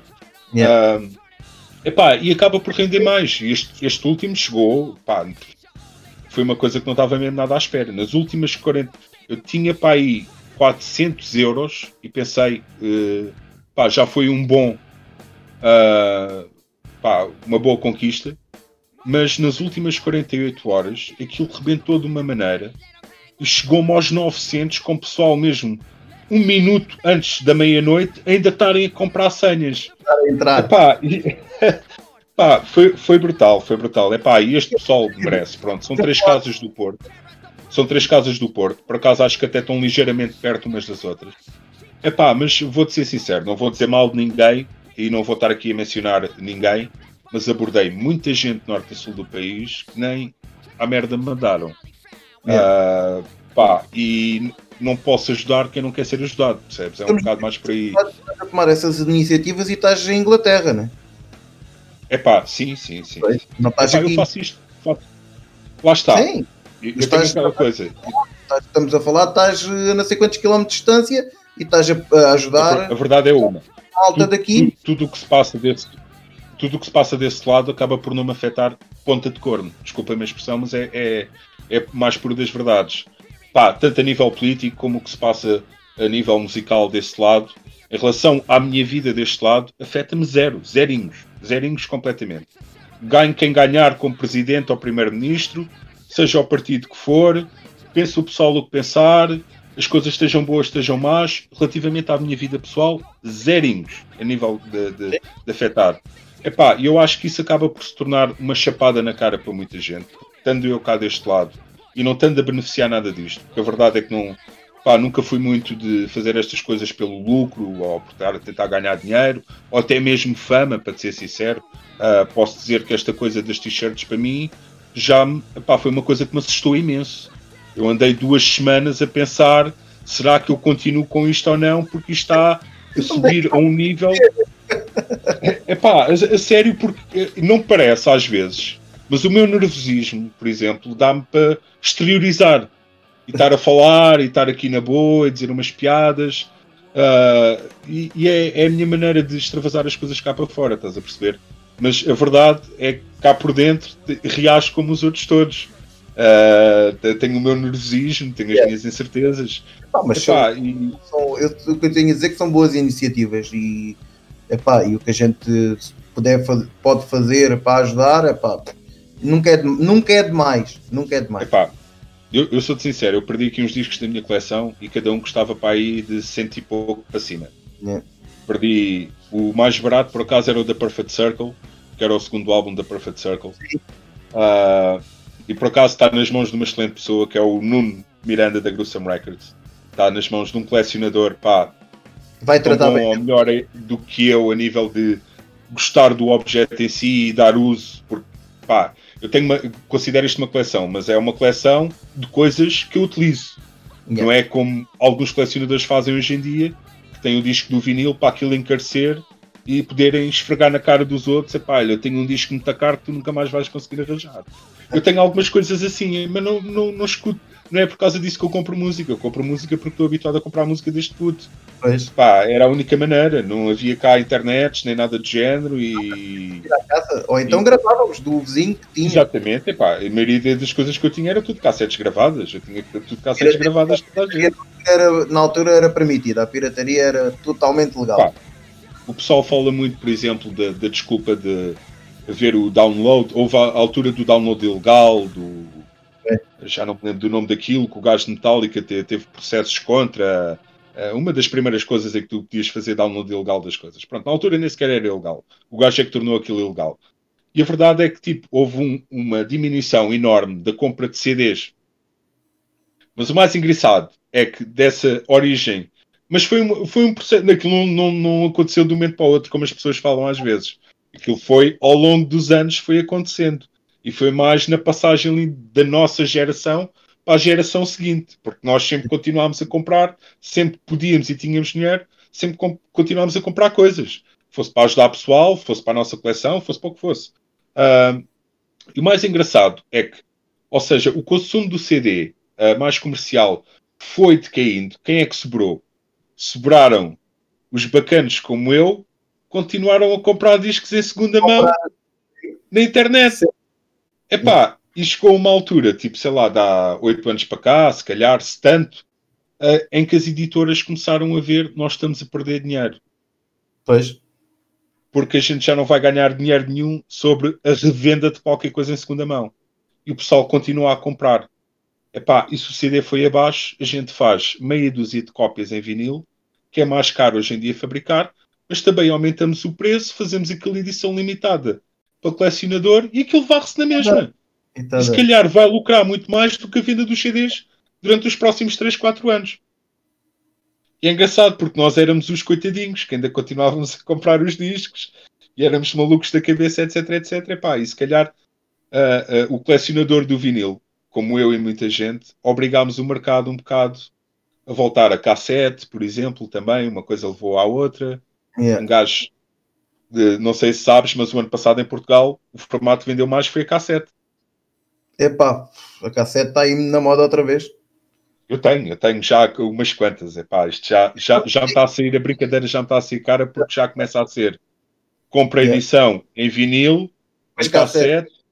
E em C D, e às vezes a cassete traz para aí três ou quatro coisas diferentes. Um gajo pensa, bem, se eu vou comprar uma, não vou ser egoísta com as outras. Tenho que comprar as outras, que é para a família estar junta. E a, e a, não sei se tens em cassete ou não, vamos avançar mais um vamos avançar mais um, um álbum. Pronto, uh... olha, deixa-me só acabar. Deixa-me, antes de avançarmos, deixa-me só terminar. Pronto, foi a minha a razão pela qual eu sou mais de esquerda hoje em dia, não foi nem o Che Guevara, nem o Álvaro Cunhal, infelizmente, nem o Partido Comunista Português, para os Rage Against the Machine. E eu tenho uma estrela tatuada vermelha aqui no pulso, em honra ao álbum. E mais nada. Epá, é. e, e também digo, digo, digo a, a maior razão pela qual eu decidi tatuar uma estrela do pulso, já foi para esticar o dedo do meio, desculpa, a todos os gajos que se consideram muito comunistas e depois desculpam os erros crassos que aconteceram historicamente. Eu não tenho pachorra para essa gente. Eu tenho um conhecimento, geralmente, às vezes entro em discussões, tipo, por comentário uh, a outros posts, mas naquela só de ver até onde é que a corda estica e depois chega ali a um ponto, ok, já vi que isto não dá mais nada, e dou o salto e pronto. Mas gosto às vezes de informar as pessoas e dizer que elas, se calhar, tipo, as coisas também não são tão más quanto elas pintam, e, para ter, e também para dar um bocado aquela coisa de que tenham mais cuidado, se quiserem falar sobre um assunto sério, saibam quais são os vossos telhados de vidro, que é o que eu faço, estás a perceber? Mas eu sei até que ponto é que se o pessoal disser, ah, os comunistas isto, assim, mas eu não me identifico com esse pessoal. E foi a partir desse momento em que eu decidi não me identificar com esse pessoal todo, que eu decidi, epá, eu tenho mais direito de usar isto do que os outros todos. É a ideologia base, mas é no sentido de ajuda, de apoio a quem precisa, a quem necessita. Não tem aquela coisa do, se eu tenho mais, alguém tem menos e eu tenho que dividir isso com ele. Não, pá, pó caraças. Eu trabalhei para isso e acredito que ele o que tem também trabalhou para tal. A vida é injusta para mim também de outras maneiras. Não vamos chegar a tanto. A igualdade não é comparável a esse ponto. A igualdade é mesmo isso. É ter os mesmos direitos, poderes trabalhar pelas mesmas coisas e adquirir as mesmas coisas de uma forma igual. Isso sim acredito. Agora o resto depende de ti. Se fores um calão e não quiseres trabalhar, problema teu. Não vou estar a dar metade das minhas coisas a ti, obviamente. Epá, e muita gente faz confusão com isso, estás a perceber? Como as coisas podem ser levadas literalmente, como as coisas podem ser associadas a outras. E eu sou, pá, a nível comunista, sou um Rage Against the Machine. Machinista, Oi. Pronto. Se quiseres... é pá, são as mensagens dele que me levam à coisa. E pronto, e tenho o, o meu filho mais velho. O, o gajo é preto, é black, pronto. Uh, que é do, casa, do de casamento da minha mulher, pronto. Mas é o meu primeiro filho, não interessa.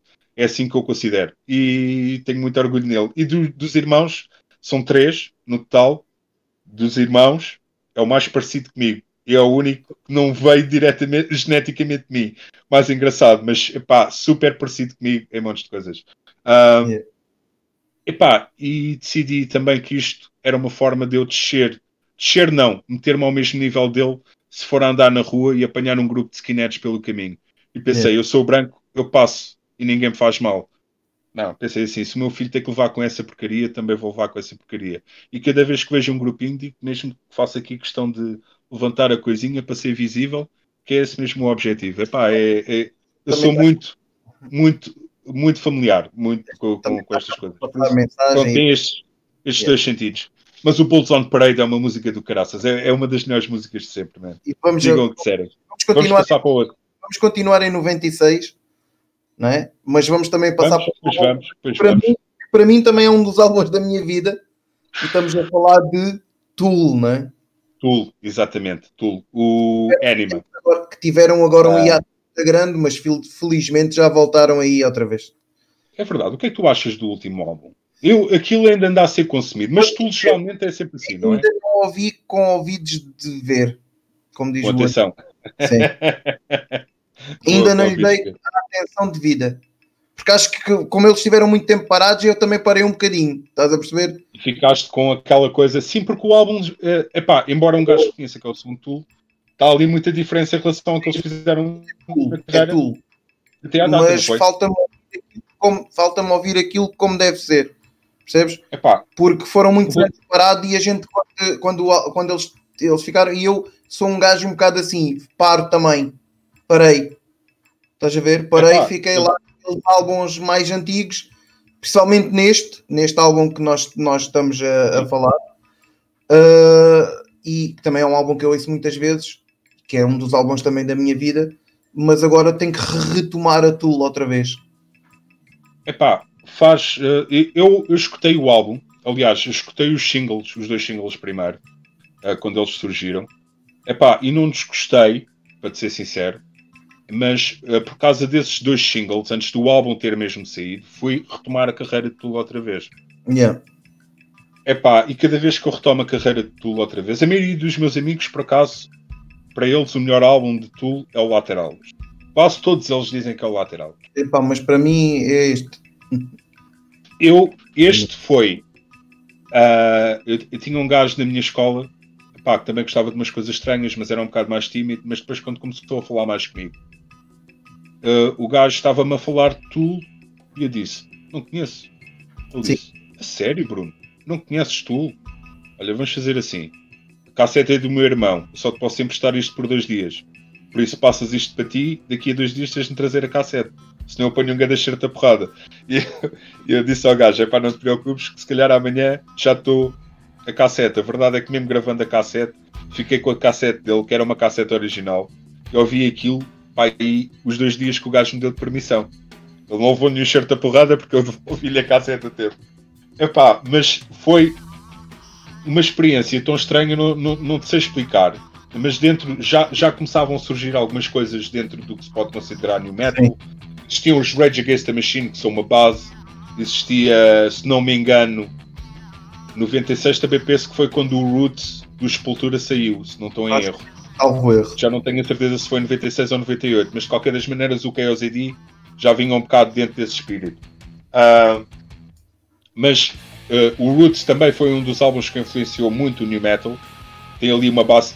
Pá, enorme, na altura não soava a isso, porque ainda não existia nenhum movimento, nem nenhum, nenhuma, nenhum nome, ou pá, uma etiqueta ao som, que é o que geralmente sim, o sim, Estado sim. E, e a imprensa faz, não é? Uh, e, pá, e para além disso era o quê? Era Primus, que é muito esquisito, ainda continua a ser muito esquisito, mas eu adoro aquilo, cada vez mais, por acaso. Uh, Epá, e aquelas bandas que toda a gente conhece como new metal, os Korn ainda estavam a surgir, Sim, Korn. Uh, os Cold Chamber, os Limp Bizkit, os Incubus, yes, Deftones, isso ainda estava quase tudo inexistente. Não, não, não era? Pá. Finais de noventa, princípios de dois mil foi quando começou, princípios de mais, princípios de mais isso. A partir ali de noventa e oito já começam a arrebentar umas coisas em noventa e nove, mas é ali mais dois mil, dois mil é que aquilo começa a bater grave, é.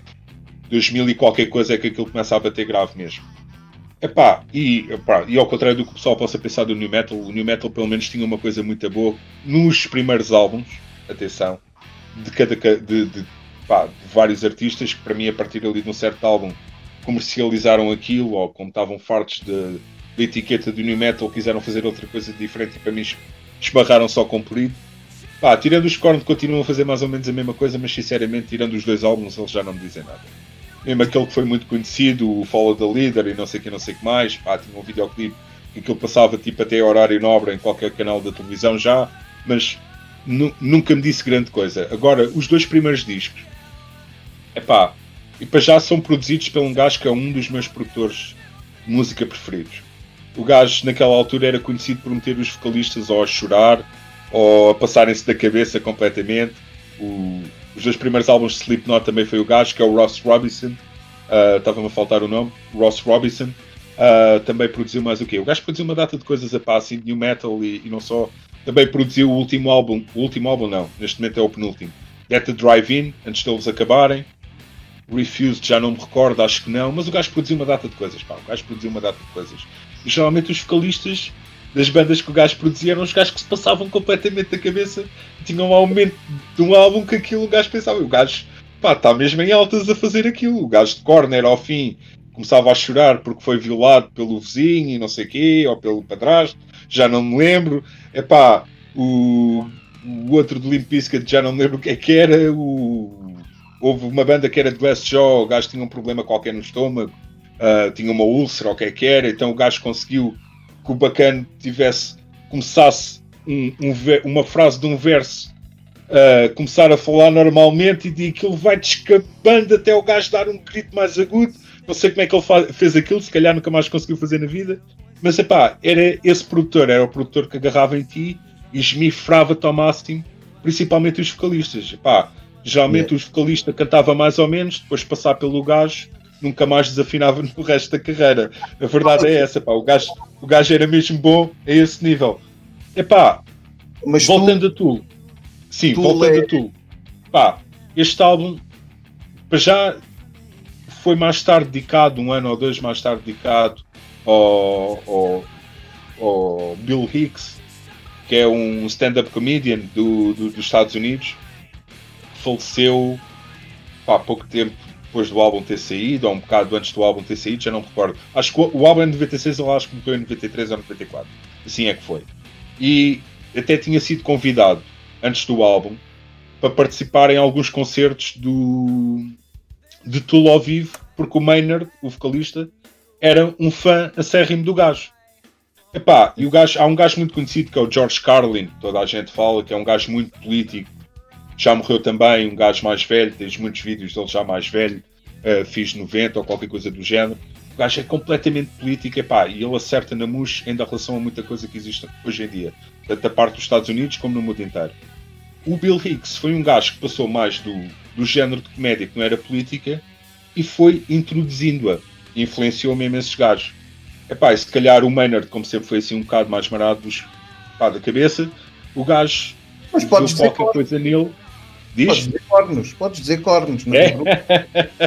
Está bem, está bem. O gajo, o gajo pá, lá viu qualquer coisa nele uh, que atraiu a ponto de convidar, então acho que ele até chegou a fazer um sketch que era tipo, ia ao palco e começava e pedia ao pessoal para ajudarem a procurar a lente de contacto que ele tinha perdido, ele não tinha perdido nenhuma lente de contacto. E, epá, e, e houve bué de reclamações, acho eu, com a banda e a editora e não sei o quê. Epá, e como ele depois ele faleceu quando eles estavam com ideias de fazer o álbum, ele acabou por ser, de certa maneira, homenageado. A última música sei que é dedicada a ele. Esta que eu sugeri, que é o Eulogy. Sim. Uh, o, o, o Eulogy é geralmente o que tu dizes, é o, é o discurso que tu deixas para quando morres. Yeah. Uh, epá, e a letra de, de, deste Eulogy é brilhante, que, que começa a dizer, ele tinha muito para dizer, ele tinha muito e nada para dizer, sozinho, e nós vamos, vamos sentir a tua falta, e tem ali aquele contexto um bocado cómico do obrigado a Deus, boa noite, passaste por cá, mas fizeste tanta falta como não fizeste falta nenhuma. Pronto. Epá, e é a música que eu quero, um dia, um dia que eu vá, desta para melhor, é isto que eu quero que o pessoal escute. Temos aqui o António Mota. O António Mota diz que quem diz que, que este álbum Tool não é o, o, o melhor, não é pessoa de bem. É? Epá, eu fui o álbum de introdução a Tool. Uh, pá, Para mim é... também. Foi. Foi na altura, foi, na altura foi não dá hipótese. Foi o álbum que marcou mais. Temos aqui o Jorge. Olha. O Jorge Carvalho que diz que Jorge tu... Carvalho, grande amigo, grande amigo. Epá, um abraço para esta malta toda que eu não estou a ver. Só, só conheceu no Facebook, mas já te considera um amigo. Né? Epá, é verdade, e eu a mesma coisa com ele. Epá, e foi uma coisa engraçada durante este ano. Diz que tem uns gostos musicais mais ligeiros, diz que tu és muito... mais... Epá, eu sou um bocado mais eclético. O problema é que depois o que eu faço em termos de partilhas do Bruno Sugere, Uh, ao contrário do que o pessoal pensa, que eu estou ali tipo a fazer anos de pesquisa, uh, uh, o bom do Bruno Sugere é que eu desisti da minha conta pessoal e comecei só a adicionar pessoal Sim. que está relacionado de alguma maneira com a música, nem que seja um fã de música, percebes? Uh, e tudo português, pessoal que mora em Portugal na sua maioria. Uh, epá, e o que é que eu levo de partilhas em relação dos meus amigos? É música, não tenho mais nada. Por isso não posso fingir a muito mais. Ou seja, a única seleção que eu faço é tudo o que é nacional. Eu aproveito e vejo o que é que é mais recente e vou partilhando. O problema é que a maioria do, dos meus amigos é muito dentro do circuito é. do Pedro, da, do metal. Por isso acaba Sim. por ser... O pessoal às vezes pensa que eu sou um bocado do metal, mas eu sou de tudo. Eu não, não, não para, para mim a música não tem... Dá para ver, dá para ver nestes, nestes dez álbuns que tu, que tu estás a falar, já falámos um bocadinho de tudo, né? E é agora... Pá, sim. Isso, e agora vamos ver mais, acho eu. Não sei, já não me agora... recordo o que é que eu pus na lista, mas não, acho agora... que ainda vamos ver mais um bocadinho. Vamos até, vamos até Portugal, até mil novecentos e noventa e sete. É pá, peraí, deixa cá. É uma deixa banda. Cá ver o que é que eu meti para aqui. É ah, ok. Tá certo, tá certo. Braga. Uma banda de Braga, correto? Ah, já, assim o pessoal já sabe o que é que é. Uh, este eu tenho o disco. Tool já tive, atenção. É pá, mas eu perdi muita coisa com as mudanças, infelizmente. Pá, este álbum, por acaso, o que me bateu mesmo a sério foi em Primavera de Destroços. Eu já conhecia Mão Morta. Já conhecia Mão Morta. Estamos a falar de Mão Morta. Mão Morta. Uh, mas o, prima- o, o primeiro o álbum que me bateu mesmo a sério foi o Primavera de Destroços e foi com o videoclipe do Cão da Morte, que acho Sim. que bateu forte a toda a gente. Epá, foi, foi uma de, du- de duas bandas em que eu acabei de ver o videoclipe, saí da minha casa, fui até ao Jumbo, uh, que havia lá ainda uma loja de discos aberta, fui até ao Jumbo e comprei o disco e voltei para casa. O outro álbum que eu fiz isso foi com Ornatos Violeta. Acabei de ouvir o Ouvi Dizer no Sol Música, desliguei a televisão, agarrei na carteira e fui a Penantes, atravessar a estrada com cuidado, fui até lá ao supermercado eu, e voltei eu, para casa. Eu não sou grande apreciador de Mão Morta, mas o Cão da Morte é uma das malhas deles ah. que mais me... É um tema icónico.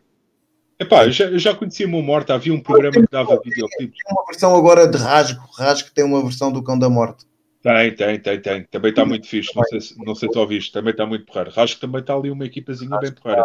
Espero que os gajos um dia destes, quando o confinamento for-se embora, tipo, lembra-se de juntar outra vez, que aquilo é malta que teve tudo a projetos diferentes sim, sim, e sim. juntaram-se para fazer aquilo de propósito. Pá, mas espero que um dia tipo, consigam arranjar T P para voltar a fazer bom. um álbum decente outra vez. Pá, eu andei viciado naquilo durante, sei lá, pá, duas ou três semanas. Não havia mais nada nos transportes quando ia para o trabalho e voltava, sem ser Rasga, era sempre Rasga atrás de Rasga. rasga. O álbum sempre a rodar. Foi Bateu bom. mesmo forte, aquilo é muito bom. É, mas pronto. Assististe esse álbum? É pá, é, por acaso ainda não tenho. Eu não, só, só tenho. Esse, esse álbum, estamos a falar de Mão Morta agora. Queres que eu fale deste álbum? Pronto, Sim. este álbum, este álbum. Porque este é que é um álbum. Uh... Que... O Rasga também, mas esse é que foi o que tu escolheste. Epá, este, este é que eu escolhi, este é que eu escolhi, exatamente. Uh, e este Mão Morta, que é o Müller no Hotel da Sicherhof.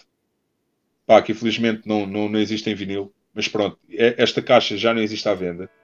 E esta cópia Sim. que eu tenho nas mãos tem uma história bastante engraçada. Eu estava a estagiar na Torre Alta, no departamento comercial, porque eu estava a estudar marketing em Setúbal, uh, para a escola profissional, e tive pá, aí... Sim, tive um mês de estágio em Troia, por causa da escola profissional, porque estava a, a, a estudar marketing na altura. E estive a estagiar no departamento comercial.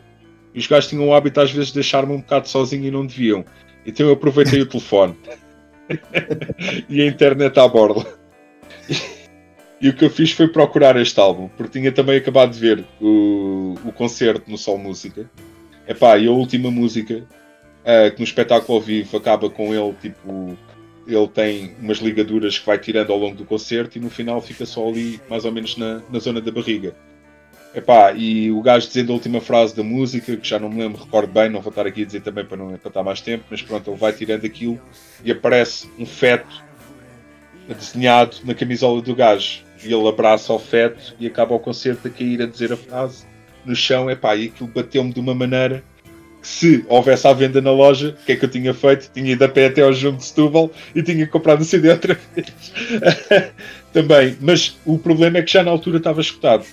Epá, e foi só mesmo. Uh, telefonei para a E M I, procurei lojas da Valentim de Carvalho numa ponta à outra no país. Havia um à venda em Braga, na, na Valentim de Carvalho de Braga. Telefonei para os gajos, os gajos disseram que era um, um C D virtual porque faltou sempre um no stock. Por isso é que eles tinham ainda um, porque nunca tiveram esse disco, não sabem o que é que aconteceu. Epá, e depois consegui descobrir uma loja uh, no Algarve, já não me lembro qual é que era, que enviou isto para o Penal Novo, que acho que era uma loja que tinha o mesmo nome.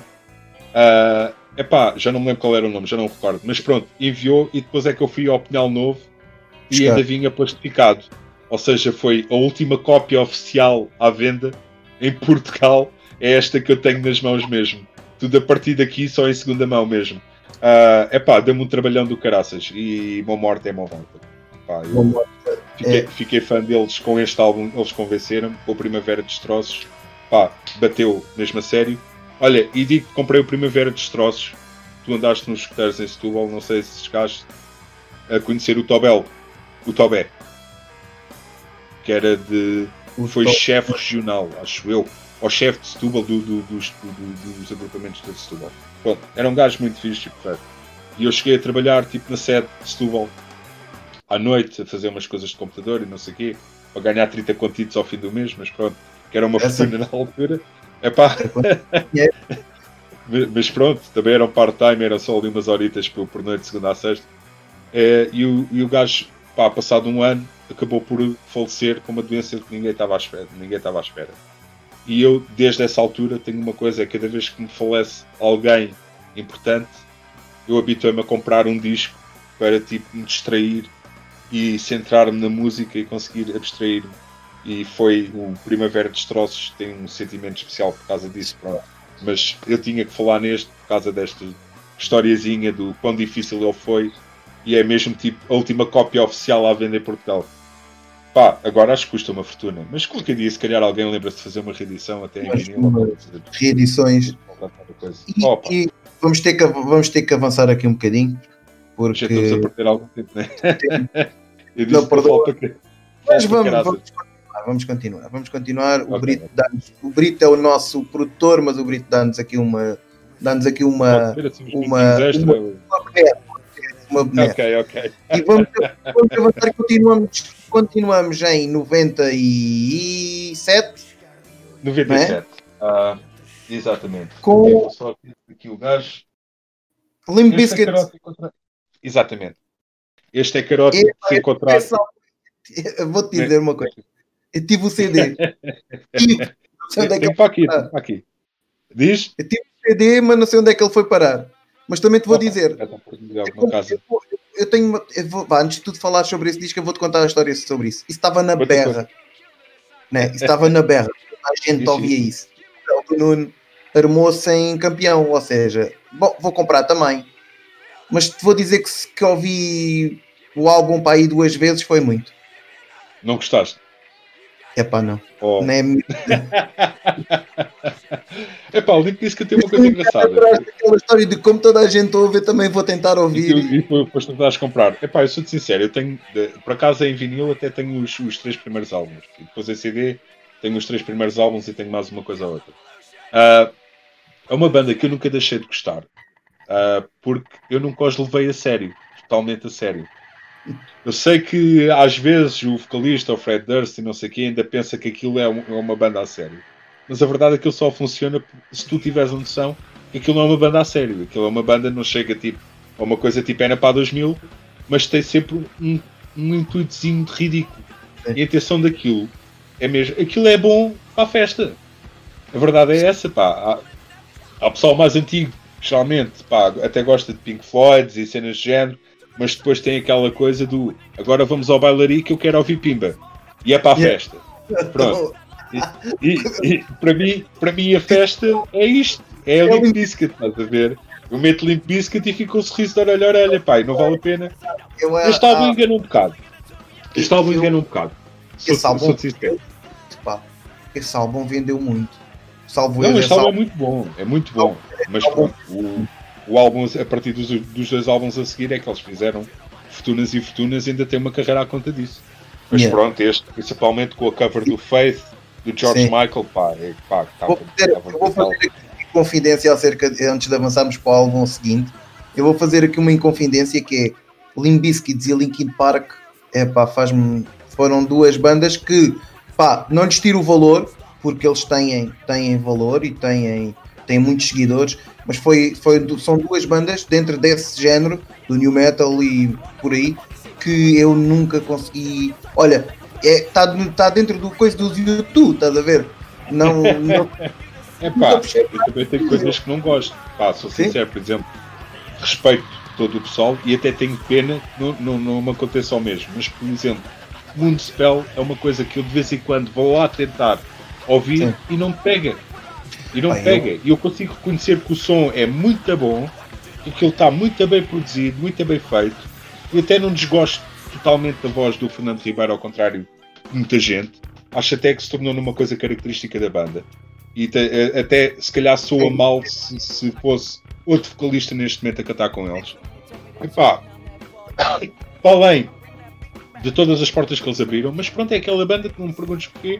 Ah, eu tive... Não me entra, não me entra mesmo, pá. Tem um, tem um disco deles, é o único Vou disco que ele tem. Vou dizer outra coisa, eu parei no Wolf Heart. Pronto, eu só gosto, do, só gosto de um álbum mais à frente e foi porque foi a colaboração com um livro do José Luís Peixoto, que é o Sim. Antidote. Sim. O José Luís Peixoto lançou o Antídoto, eles fizeram o trabalho a conjunto. E pronto, o livro depois tem dez capítulos e o álbum tem dez músicas. E cada, cada música e cada capítulo tem o mesmo título, só que um é em inglês, um é em português. Epá, e foi como foi a minha introdução, um escritor que eu admiro imenso. Yeah. E foi isso que me levou a ouvir Mundspell, e Mundspell levou-me a ler José Luís Peixoto. Epá, sim. Então tem, tem uma certa química, e ouvi o álbum imenso.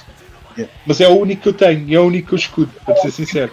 O último deles, salvo erro, também, também ouvi algumas vezes, mas o Wolfhard é o Wolfhard para mim. Pronto. O Wolfhard é um clássico. Pronto, é o clássico do clássico. Em termos de... Há muita gente que não gosta do Irreligious, mas eu gosto do Irreligious, por acaso. Eu até gosto Pronto. de um que ninguém não... gosta, que é o Sim. Butterfly Effect. Effect, acho eu. O Butterfly Effect, outros... que é o álbum que ninguém gosta, que eles foram um bocado mais para o industrial. Epá, é das partes da carreira que eu mais admiro dos gajos. Alguns é, é picos, é tipo picar, estás a ver? Gosto desta Sim, música, gosto daquela, gosto daquela, gosto da outra, Exato. Pronto. No Wolfhard gosto de todas, estás a perceber? De uma ponta à outra, é... é um álbum, é um álbum bem Sim, feito, na tua opinião. É pá, eu outros, concordo. Tenho esta, tenho aquela, tenho a outra que vou gostando e não sei o quê. Ainda me lembro, fui vê-los uma vez uh, a Lisboa no, no Halloween. Eles foram, entraram, chegaram no, num, carro, num carro funerário da Série Viluda.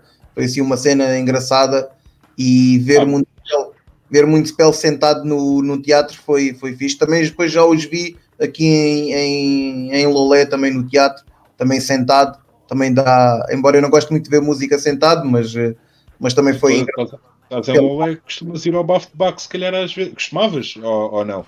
Sim, ou já bafo de Bach é quase... Bafo de Bach, a Associação dos Músicos aqui no Algarve, o Rústico. O, o de Faro. A Associação dos Músicos de Faro. Uh... Então vamos conhecer Mindlock, não? Que é sim, pessoal daí de, de, de sim, zona sim, de Faro. É, malta toda. Sim, epá, chique, esse pessoal todo. Fiz, sim, fiz, fiz. Malta tem estrelas. Pois eu comecei a, a acompanhar a malta, pronto, tudo o que é sítio. E vou acompanhar. Mindlock, quando ia ao, ao início, uh, havia um bar em Setúbal que era o Labutos, que passava música mais pesada. Quando eu lembro. Os gajos iam lá, aquilo rebentava completamente. Sim, Mindlock é uma das minhas bandas daqui também que... Epá, eu ainda quero, ainda quero arranjar o primeiro E P. Olha, querias tu e queria, queria, queres, querias tu e queria eu, mas acho que já não... É difícil já de encontrar. Já eu, eu ando de olho, ando de olho, ando de olho a ver se o apanho. Deixa eu ficar a ver. Perdida. Eu tenho um gajo Epá, amigo tenho um gajo amigo meu que tem, só que tinha que assaltar a casa e não sei o quê, e depois é complicado.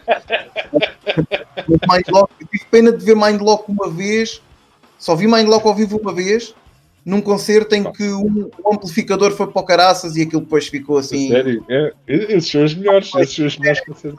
Já, quando, quando, mas pode ser que eles agora... Uh, vamos ver, vamos ver o que é que o futuro nos reserva. É, não sei, deixa eu ver. Era, era, era fixe os gajos juntassem novamente, mas eu acho que eles estão noutra onda agora, por isso não sei. É uma pena, é uma pena. Era uma das bandas, isso e Anger, uh, não sei bem de onde é que os Anger são, são ali mais da zona do Porto. Mas é daquelas bandas que eu tenho mais pena que tenham desaparecido do circuito musical, para te ser sincero. Ver, ah, que eram coisas que mais tinham, tinham pernas para andar para a frente. E Ai, Zen, são... por exemplo. É top, Zen. é top. Zen chegou a fazer mais um álbum, mas é daquelas bandas que para mim... Pá, aquilo, se tu descreves o som, pode parecer a coisa mais básica a toda a gente. Ah, já sei do que é que estás a falar. Mas a verdade é que se eu quero ouvir Zen, eu não vou ouvir outra banda. Eu tenho que ouvir Zen mesmo e acabou-se. Pá, os gajos têm só muita característica. Olha, já estamos aqui perdidos outra vez. Uh, não estamos nada. Aqui no vamos, voltar, vamos voltar outra vez. Fomos até aos Estados Unidos, agora vamos voltar outra vez a Portugal. E, e nós temos isto em comum, temos os dois em comum, porque uh, vamos falar de, de Ornatos Violeta, né? mil novecentos e noventa e nove. Ornatos Violeta. Uh, tu, e vamos falar do Monstro Precisa de Amigos. Exatamente. E eu é um vou ter que mostrar aqui a caixa outra vez. Que é um dos álbuns que para mim uh, também, embora eu também gosto, eu gosto muito do Cão, também também gosto muito do Cão Cão também é um também é um dos álbuns que eu, que eu curto muito. Ornatos Violeta uh, é o, o Ornatos Violeta tem um bocado de pena de nunca os ter visto ao vivo. Todas as vezes que era pus ir ver ao vivo tinha, aconteceu qualquer coisa. A última vez eles, eles chegaram agora no regresso, fizeram aqui um, um concerto no Algarve, no Festival F, mas calhou numa altura em que eu estava fora de férias e fiquei um bocado com pena de nunca os ter visto ao vivo. Sabes, eu tenho, tenho muitas histórias assim com bandas, quando cada vez que eles iam, toca- iam tocar, ou eu estava a trabalhar, ou um colega qualquer tinha faltado e eu tinha que fazer um turno extra, pá, sim, uma coisa qualquer, havia sempre, sempre, sempre um problema, perdi montes de bandas assim ao longo da minha vida. O Cão, o Cão, o primeiro álbum deles é um bom álbum, mas este O Montes Precisa de Amigos, isto é uma obra de arte. Epá, é, eles são dois álbuns diferentes, só consegues distinguir que é a mesma banda e ali o, o fio condutor da voz é bastante característico. A voz do Manel Cruz, pá, eu acho que influenciou ali uma geração, incluindo pessoal tipo Linda Martini. Sei que o André Henriques ouvia bastante, por exemplo, Ornatos, mais coisas, mas pronto, era uma das influências, era o, o Manel Cruz. E, pá, e tal como ele, existiam muitos mais, que começaram a cantar em português, a escrever em português, e sabes como é que é, quando uma coisa é boa, um gajo pensa, ok, espera aí que esta fórmula do, deste artista resulta, então se não existe mais nada parecido, eu vou pegar nisto e vou começar a copiar, que é para ver se depois vou-me afastando e criar a minha coisa. Às vezes resulta, outras vezes não resulta. Mas lembro-me, houve uma fase, pá, eu tinha montes de amigos que tocavam viola e às vezes aparecia-me, pá, Bruno, tem que mostrar uma música que eu fiz, começavam a tocar aquilo e eu pensava, tipo, olha, Manel Cruz. Tipo, ok, lá está o gajo a copiar o Manel Cruz. E, pá, houve uma fase que toda a gente andava a copiar o gajo. Pá, e para além dele ser um excelente letrista, uh, por acaso, eu vou dizer uma coisa. O, o Cão, o Punk Moda Funk, tinha um videoclipe. Epá, e a primeira frase é eu quero mijar, agora quero mijar. E o gajo usava um bigode numa altura em que o bigode não era uma coisa fashion. Eu lembro-me de ver aquilo na televisão. Epá, na altura estava a ouvir outras coisas completamente diferentes. Epá, e nem sequer me dei ao trabalho de ouvir a música. Pensei, isto é muito mau. Aquilo soou-me, assim, tipo, sem tomar a devida atenção. É tipo uma tentativa, uma tentativa frustrada de ser uns Red Hot Chili Peppers portugueses. Sim. Eu pensei, não, não resulta. Epá, porque não tive a possibilidade de pá, emprestarem o disco e, e ouvir o disco de uma ponta à outra, porque para além da primeira música, e ser uma música excelente que eu adoro hoje em dia, o Punk Moda Fun. Aliás, o álbum todo é excelente de uma ponta à outra, e o Monstro de Amigos ainda mais. Pá, mas foi um álbum que tenho pena que não tenha chegado o, o formato de uma ponta à outra, o, o álbum completo, mais cedo. E o, o que o Monstro Precisa de Amigos fez, foi lá está, o Sol Música. Estava em casa, pá, naquelas tardes, sei lá, eu não tinha aulas ou uma coisa do género, e de repente aquilo bate a primeira vez na televisão nacional. Eu vi aquilo, e chego ao fim, e tens lá aquele poema recitado pelo... como é, como é que ele se chama? Pá. Era o... Fogo. Agora ia, agora ia dizer as neiras. Mas não é. Não interessa, pronto, a gente sabe o que é, é, pá, é que está a falar. Isso dava... Foi no que disse, estava uma chapada do Bruno de Carvalho, como é que... Não, não, é pá, deixa estar, está, está-me a falhar o nome, tenho debaixo da língua e está-me a falhar, uh, não há problema. O, o programa... O... Na... Espadinha, uh, Vítor, Vítor Espadinha, Vítor Espadinha. Vítor Espadinha. Vítor então o Vítor Espadinha, Espadinha estava uma chapada lá no outro. Uh, Foi. Aquele, aquele, aquele final está top. E o clipe está top, meu. Aquele clipe está espetacular. Está tá excelente. Epá, e aquilo supostamente é, é, é sobre uma relação entre pai e filha, acho eu, se não me engano. Não sei se veio da imaginação dele, se é a descrição dele do relacionamento dele com o pai. Aquilo que parece uma canção de amor, mas é uma canção de amor dentro dos moldes desse relacionamento. Tanto que o videoclipe, pá, se tivermos com a devida atenção, juntamente com a letra, funciona perfeitamente dentro de, desta ideia. Uh, claro que pode ser interpretado de várias maneiras, pronto, uh, uh, mas pronto, é, é essa a gênese da música. E foi daquelas que aquilo acabou, eu agarrei na minha carteira e, lá e fui a pé até à loja do Jumbo, ficava à meia hora da minha casa. A loja do Jumbo. E a fui era... Era, completamente, era. Havia uma, havia uma lá embaixo, ao pé da estátua, uh, numa ruazinha, mas eu já não me lembro do nome. Também cheguei a comprar lá muita coisa. E até tive amigos meus que chegaram lá a trabalhar e tudo. Não me lembro agora da... Era a mais conhecida em Setúbal, pronto. Era ali perto da estátua, no, no lado, sim, sim, no lado sim, sim. Lá embaixo. Uh, mas pronto, epá, a loja do Jumbo, também já não me lembro do nome, mas eu volta e meia, dava-me estas pancadas. Eu comprei também relação, muito. Epá, em relação à música nacional, foi este e foi o de Mão Morta, foi por isso é que eu introduzi.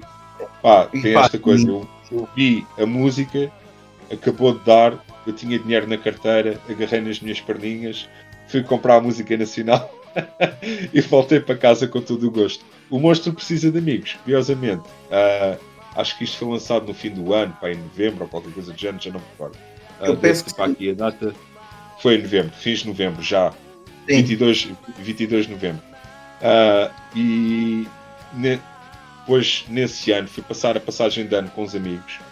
Eu vi uma amiga minha, pá, que era, geralmente era ela que mostrava, pá, montes de cenas que eu ainda gosto, tipo Fiona Apple, Gomez, uh, pá, coisas assim um bocado mais alternativas. Geralmente era ela que mostrava, e naquele, naquela passagem de ano fui eu que levei o disco, o C D, e mostrei a ela, e ela pensou, é pá, Bruno, isto é das melhores coisas que eu ouvi na minha vida. Eu acabei de oferecer o C D a ela e depois mais tarde comprei outro, mas já perdi. Pá, uma grande mas, amiga minha, por acaso. Mas... Tornato, Tornato também ah, marcou ali, marcou e influenciou muito a música nacional.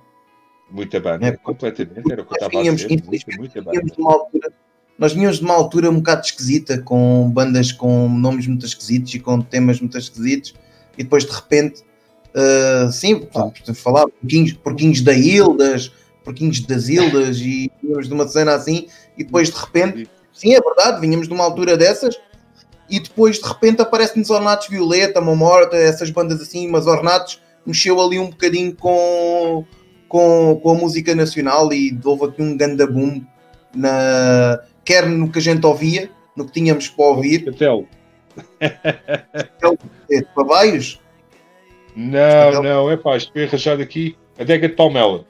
Ah, eu arranjar deste lado, isto arranjar deste lado tem que ser através não. de muitas mãos. Isto é, é complicado.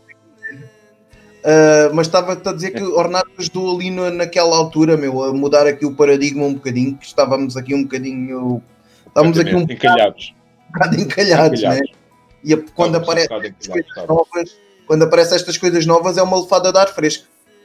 Epá, foi... Foi e ainda são, tanto que eles, pá, sei lá, eu acredito que eles ainda influenciam muita gente, obviamente. Influenciam, influenciam.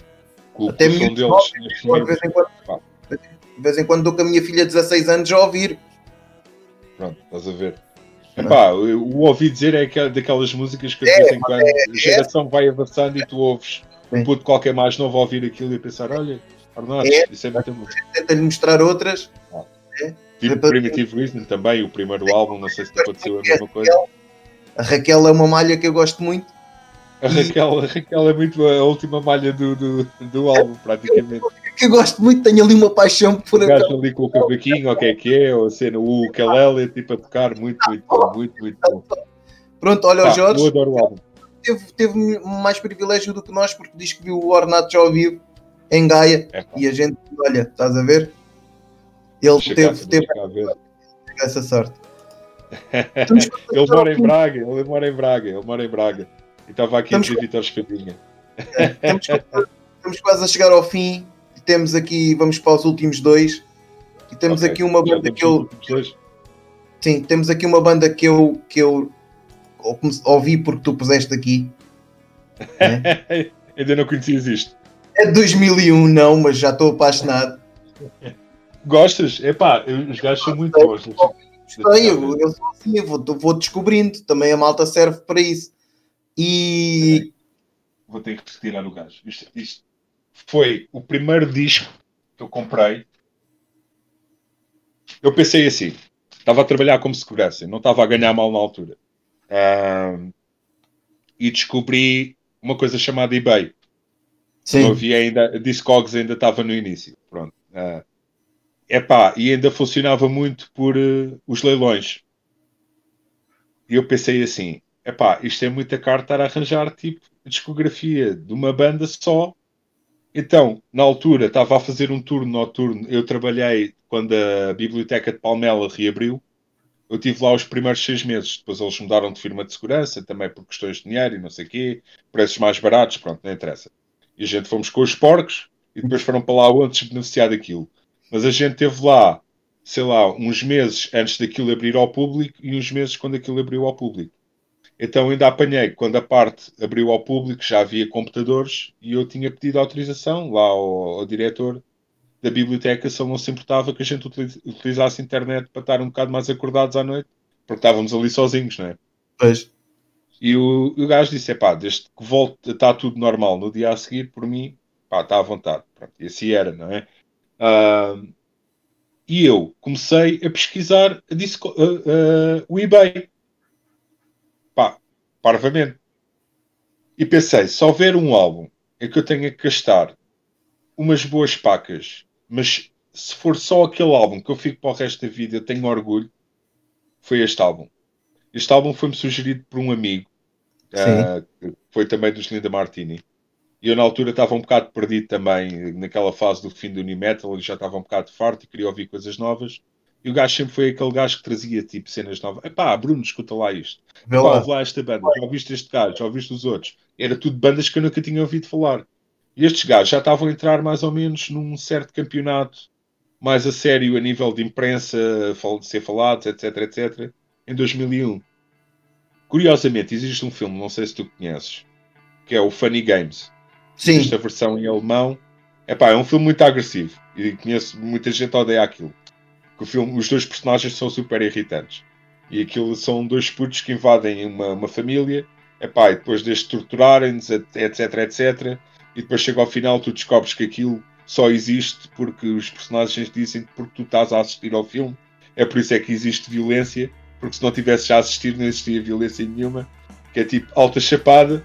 Epá, e eu, enquanto estava a ouvir, uh, enquanto estava a ver o filme a primeira vez na T V dois, com o som desligado, estava a ouvir este álbum. Estava a ouvir isso. O Jane Doe. Epá, e vi ambos ao mesmo tempo. E não, não, não aconselho a muita gente a fazer a experiência, que eles são os dois assim um bocado uma chapada em seco, mas este álbum principalmente, pá, o que me atraiu mais é voz, tu não percebes quase nada. Sim. Tá, a produção está ao nível de ruído, o gajo para já não tem muita voz. Letras, curiosamente, existe uma piada hoje em dia nos Estados Unidos que é, uh, existem vários fãs a uh, dizerem partes de letra das bandas preferidas. E chega ao gajo de Converge e ele começa a chorar porque não sabe o que é que o vocalista diz. Porque o gajo mete poemas completos uh, co- como letras, até mais ou menos esta fase do álbum. E tu depois queres acompanhar aquilo. Há frases que tu reconheces, há outras que nem sequer estão lá. E tu pensas assim, epá, o que é que o gajo está a dizer? Eu estou completamente perdido. E depois é uma produção muito baseada em ruído. Epá, e foi uma coisa que os gajos derivam um bocado do hardcore, mas uh, sim, tal sim. Como a, o nome da banda sugere, Converge, pá, aquilo é uma mistura, os gajos começam a trazer coisas tipo mais alternativas e tipo mais Sonic Youth, mas é imaginar um Sonic Youth com peso, completamente a abrir, completamente neuróticos e a destruírem tudo à volta deles.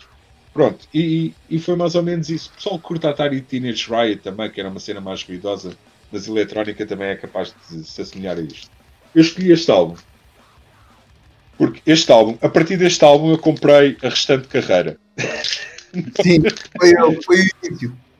Fiquei viciado, fiquei viciado. É pá, depois tive que parar uns tempos porque não tinha orçamento. Vou dizer, eu estou a começar a ouvir porque pá, ainda só fui à procura aquilo que existe aqui no YouTube e não sei o quê. É sim, pá, mas sim, também, sim, sim. também me bateu ali um bocado. É, é algo pá, que eu tenho é esquisito que... ao início. É esquisito ao início. São super originais, mesmo pá, para dois mil e um, então esquece mesmo. E eu tive a sorte. O álbum está assinado pela ah. banda.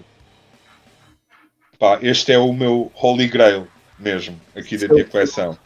Uh, e tinha que o mostrar. E tem, é, e tem uma história engraçada. Uh, que é assim, epá, eu conheço o Hélio Moraes, que é baterista do, dos Linda Martini, e ele teve um projeto com o filho da mãe uh, e com o Gaza, dos Besta, que era os If Lucifel. E os If Lucifel foram tocar ao Tuatar em Lisboa, a abrir para Converges. Epá, eu fui com os amigos de Setúbal, com o Renato e mais pessoal que conhecia, pá, e fui no carro do Renato e disse ao Renato, olha lá, tipo, posso levar os discos e qualquer coisa ficam lá no no, no, no, no capô, no capô não, na, pronto, na traseira, uh, e ninguém vê, e o gajo disse, é pá, está bem, pode ser, e o que eu fiz foi, assim que chegámos, a gente fomos mais cedo para Lisboa, que ainda fomos ver uns copos e não sei o quê, antes do concerto, e quando chegámos a Lisboa, eu telefonei ao Hélio, telemóvel, e disse ao gajo, pá, olha lá, vem cá fora só para eu dar uma palavrinha. E o gajo veio cá fora, tipo, então Bruno, estás bom, e não sei o que, não sei o que mais. E eu agarrei nos discos e disse ele, epá, tu vais ter que me dar isto aos converts para assinar. E são, sei lá, são pá, uns cinco ou seis discos da, da, pá, da, da primeira fase da carreira deles.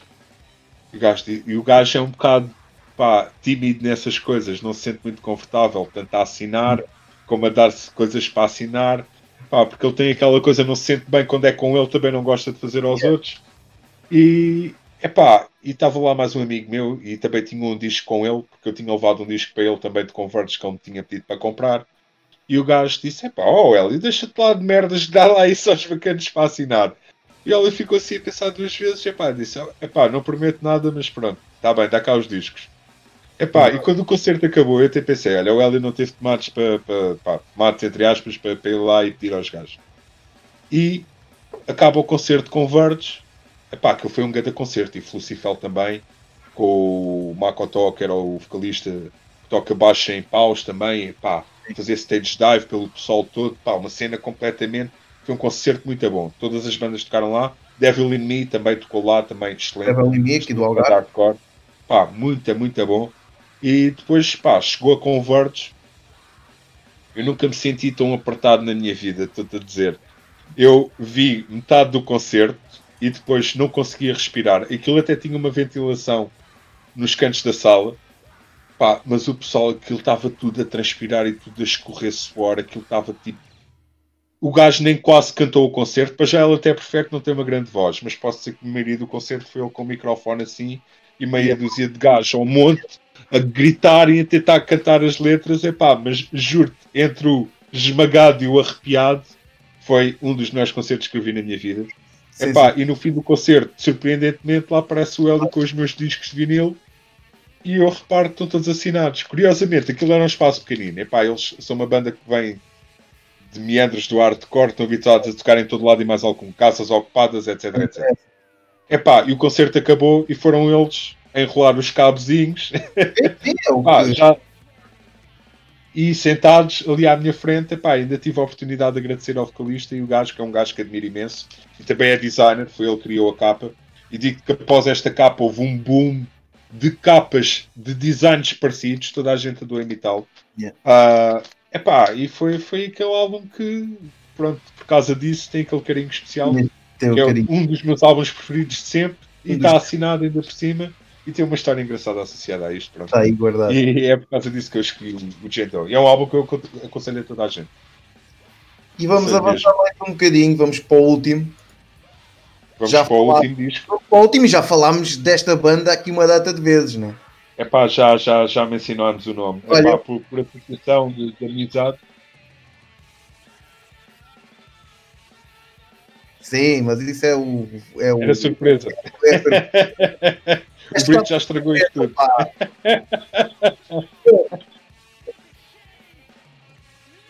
é? Ok, ok, ok, ok. É isso, é isso, é isso, é isso, é isso. Então está tudo certo.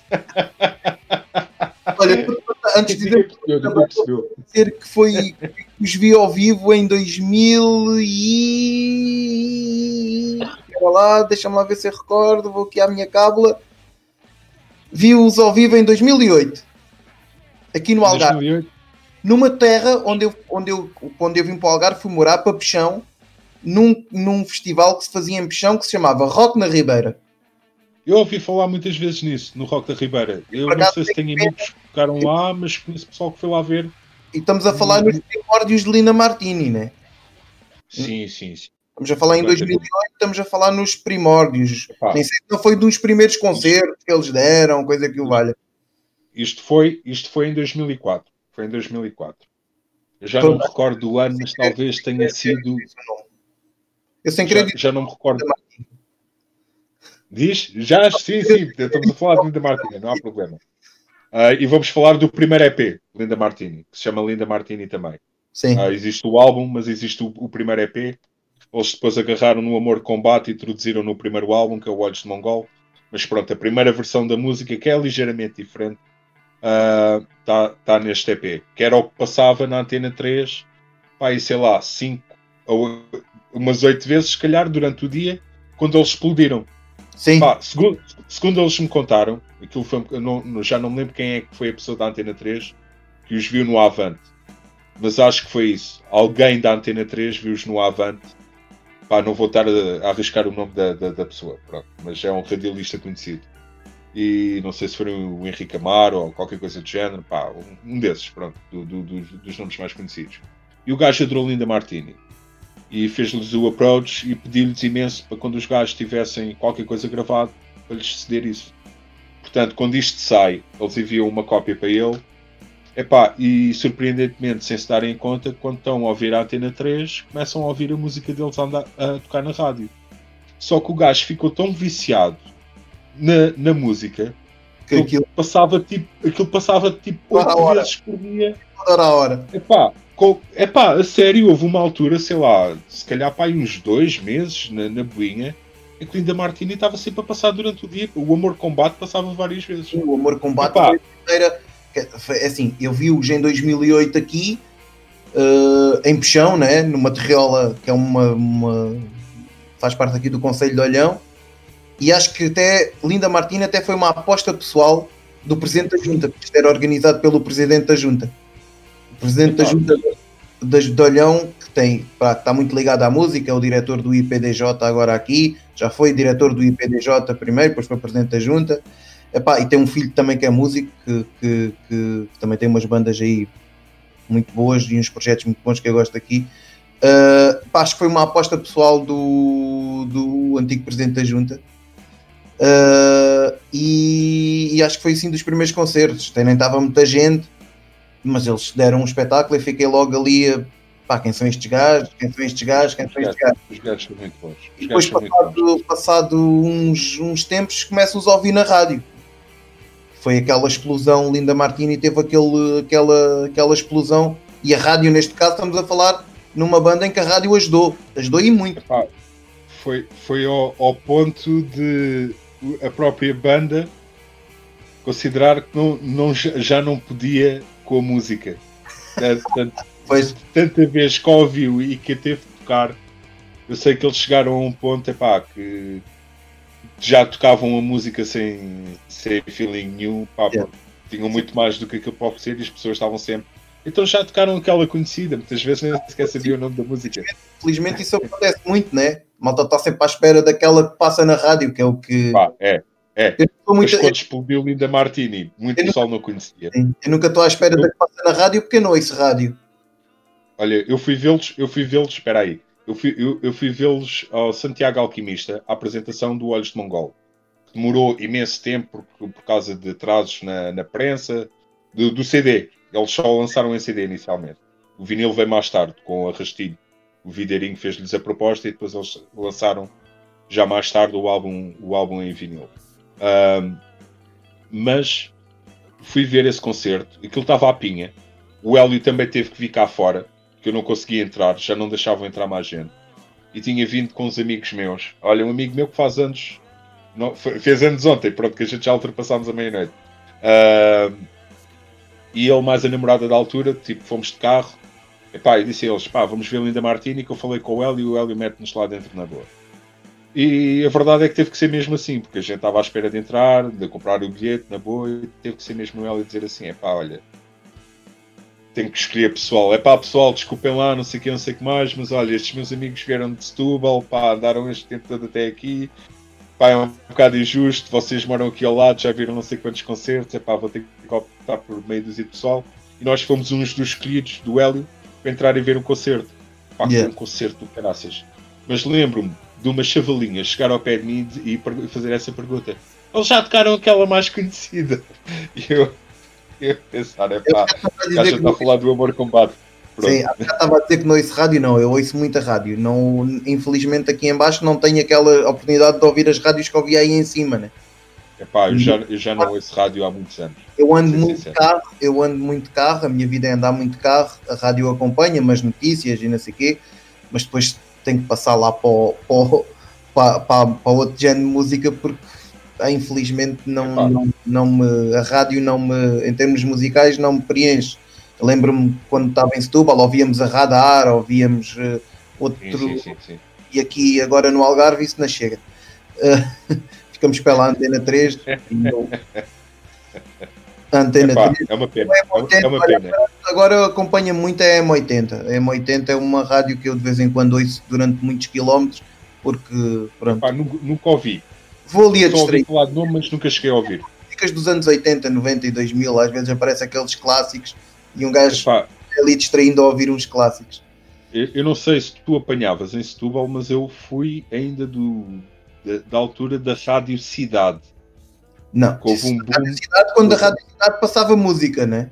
Música... Exatamente, quando, quando explodiu, que eles depois começaram a cair cada vez mais e que ele também desapareceu, não é? Acho que já não existe. Não, ainda existe, é, existe. A Rádio Cidade ainda está, sim, mas ainda me lembro, ainda me lembro de um programa que havia às seis da tarde, que era o Top das Escolas, que eles a, a, a, todos os dias iam a uma escola e a malta da escola... E perguntavam qual era a música. As malhas melhores, não sei o quê, aquilo era engraçado, e pronto. E passava rock na Rádio Cidade. Foi uma das rádios que passava mais rock na altura. Era fixe. Quando, quando apareceu, sim, quando apareceu. Mas aquilo depois, à, à medida que foi tomando sucesso, os gajos começaram tipo, a descambar e aquilo a tornar-se um bocado mais big show, sim. Yeah. São rádio do que outra coisa, mas pronto, é verdade. Mas, é uma pena, porque eu apanhei yeah. lá coisas muito fixes, mas pronto. Eu também pronto, gosto, aos... eu gosto de puxar a, a brasa à minha sardinha. Gostava que houvesse uma rádio que passasse muito punk, e muito hardcore, e muito metal. Pá, olha, pá, sabes que eu tenho, eu tenho pena de não, não ter mais disponibilidade para, para criar uma, que era uma coisa que eu acho que ia me dar muito bem. Porque eu depois... acho que era capaz de ter um tempito diário para poder promover qualquer coisa, mas depois deixar, sei lá, uma lista de... com vinte e quatro horas ou mais, ou calhas, só com música nacional, a ir saltitando. Sim. Epá, e dá para fazer, hoje em dia, dá perfeitamente para fazer ah. isso. E tenho pena de não, não, não, não virar para aí, mas se estás a dizer que já não apanhas rádios quase nenhumas, eu daqui de Londres a mandar ondas para Portugal, acho que não tinha sorte. Pronto, voltando, o streaming, né? Voltando aqui voltando, a, a, a Linda Martini. É uma banda de que é, né? é uma banda de que é querida, né? Epá, é, é porque são todos, são todos meus amigos. Uh, posso dizer, a Cláudia, eu conheci a Cláudia, que é a, ba- a, a baixista de Linda Martini. Conheci a Cláudia na escola. Havia um amigo meu dos escuteiros em que é luz, que era o Jorge, que tocou na minha banda, depois foi parar à minha banda e tocar baixo. E ele dizia-me, epá, tenho uma chavala na minha turma, tu curtes bem Nirvana e tocar Nirvana, Bruno, tu tens de conhecer a Cláudia. E a Cláudia, quando eu conheci na altura, a Cláudia era completamente fã de Nirvana. E embora fosse uma rapariga, utilizava o, o cabelo do mesmo tamanho do Kurt Cobain.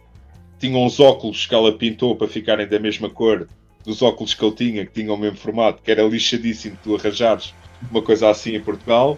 Usava os casaquinhos de cabedal, a calcinha de ganga rasgada, o All-Star. Pá, era tipo um Kurt Cobain feminino. Conseguias reconhecer que era uma rapariga, mas era totalmente, visualmente... Pá, vestia-se como com, com o gajo. E era a banda preferida dela, e foi a banda preferida dela durante imenso tempo. Yeah. Eu conhecia a Cláudia mesmo assim, com uma viola clássica, a ir rodando, tipo, parecia quase um charro, a irmos rodando um ao outro à vez. É pá, tu sabes tocar essa música, mostra lá como é que é isso.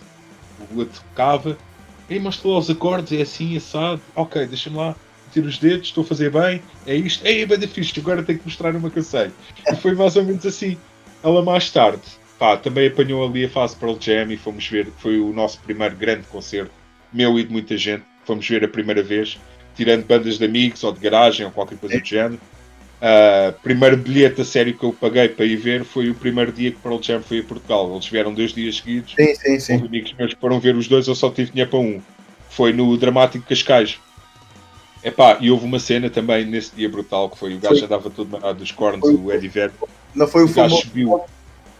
O gajo voou uma coluna de luzes e saltou cá para baixo e voltou para o palco, quase com uma tira de t-shirt, sim, sim. O pessoal rasgou todo. É pá, juro-te que o, o pessoal... Eu, eu fiquei com a ideia que o gajo tinha partido completamente, porque não, existe um vídeo no YouTube com pouca qualidade uh, e o ângulo não é o melhor para perceberes o que é que está a passar, mas eu posso dizer que, visto das bancadas que era de onde eu estava, a ver aquela porcaria mesmo de frente para mim, o gajo a saltar, o pessoal a tipo ele saltar, o gajo a saltar, viu-se mesmo o público a ir abaixo, eu juro-te, do nossa perspectiva nós pensámos o gajo foi trombou ao chão e acabou. matou-se, acabou. e matou-se completamente, mas não, epá, em segundos, ou milésimos de segundos, o gajo apareceu ao de cima, epá, chegou, foi espetacular, e pronto, e ela, e ela comprou-me. Foi outro concerto que eu não fui ver, na altura trabalhava na Alta Europa, estava no turno da noite e não conseguia arranjar ninguém que ou nem conseguia pôr férias, né? Para fazer o turno. O... eu perdi uns quantos assim toda, também. Foi a malta toda, de, foi a malta toda que eu conhecia, foi tudo ver. Ah, eu também gostava de ter ido ver, embora eu... É, é, pá, foi um grande concerto. Não, fiquei... não estando a fazer inveja e a pôr o dedo na ferida, mas foi. Fiquei ten, mas nesse dia tive que ir trabalhar para... e não deu por aí. Foi um grande concerto. Epá, eu na altura era fa- fanático por Pearl Jam, completamente.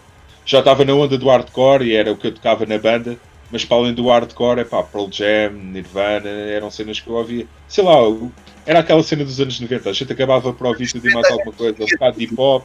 Gente... Epá, tu ias a tudo o que aparecia, era fixe. Era aquela, ah, fome, aquela fome que existia de, de ter e de conhecer e de saber ah, e de ouvir. E... época completamente diferente, mas olha, deixa muita saudade em, em muitos aspectos. Mas pronto, o gajo tem que se habituar aos tempos e tentar, o que eu faço com o Bruno Sugere um bocado é tentar tipo, mexer as coisas e dizer ao pessoal, é pá, não é preciso estarmos nesta situação, yeah. pá, e tentar às vezes dar o um exemplo, não sei. À espera que isto termine. Bruno, vamos fazer uma coisa, estamos já a esticar bué o nosso tempo. Okay. Uh, estou a gostar bué de estar a falar contigo. Havemos de fazer uma segunda volta. Nós vamos ter aí alguns. Não, nós vamos ter aí alguns especiais e okay. fica a continuar a participares num desses especiais para podermos continuar as é nossas claro. conversas e falar coisas. Mas, antes, mas vamos despachar isto. Pá, não, eu vou, vamos... Pá, que é para terminar. Se não estamos aqui... aqui até às duas da manhã. Não, vamos Olha. aqui. Deixa-me só fazer uma inconfidência. Nós costumamos. O limite do programa é uma hora e meia. E nós já... a gente já vai aqui a duas horas e meia para aí, ou qualquer coisa do género. Mas como isto está a correr bem, o Brito também não nos está a chatear muito, a gente vai é fazer claro. mais um bocadinho, mas eu, também... Eu estou a adorar, eu estou a adorar. Não vamos esticar muito mais, não vamos esticar muito okay. mais. Okay. Mas okay. Vamos uh, cortar a coisa. Antes de irmos para a música, eu pedi-te para tu me escolheres uma especial, uma que... Para a última. Deixa-me última. Só terminar aqui o, os Linda Martini. E pá, eu vou tentar ser rápido. Pronto, uh, para além da ligação toda com, com os elementos da banda, uh, que já não é segredo para ninguém, e para além do, do disco estar assinado pelos cinco, que ainda eram cinco na altura, agora conseguir cinco assinaturas é difícil, porque eles tornaram-se quatro, uh, e foi oferecido pela banda num concerto em Palmela, por acaso, que eu fui vê-los, eles fizeram questão de oferecer o disco. Pá, uh, o Amor Combate, a primeira vez que eu ouvi na vida, foi quando eu estava aí de carro, Uh, para despejar as cinzas uh, do Rodrigo, do, do X-Ato. Hum. Portanto, foi no, no fim do ano, acho que foi em dois mil e três, se não estou em erro. Epá, e nós, eu fui ao funeral e juntei-me com bem da pessoal que já não via há montes de tempo, como o André, etc, etcétera. E ele, eles estavam a gravar o E P na altura. Então, tipo, no carro, para mudar um bocado o assunto sério, e também já não nos víamos aos anos, ele meteu uma música sem voz. E enquanto estava a conduzir, ele disse-me assim, olha, eu posso dar um lá mi ré. E eu ouvi a música tal e qual como tu ouves no C D, só cantado pela própria voz do André ao meu lado e quando conduzia, embora fosse para um momento triste, mas pronto. Foi a primeira vez que eu ouvi o Amor Combate. Epá, e apesar de ser aquela música batida, para mim vai ter sempre aquela... Sempre pá, um... Apesar de pondo à parte da letra, etc, etcétera, aquele momento específico na minha vida, juntamente com todo o sentimento de amizade que eu tenho por eles, pá, im- imensas saudades, pronto. Ah, tinha, tinha que vir, obviamente. Eu Vamos passar dizer, para o último. Vi-os em, dois mil, em dois mil e oito, ainda não consegui voltar a vê-los, eles já vieram ao Algarve e mais uma vez eu não tive a oportunidade de ir ver quando eles estiveram ah, no Algarve. Os gajos são muito bons. Tenho a certeza que eles vão voltar ao, ao Algarve.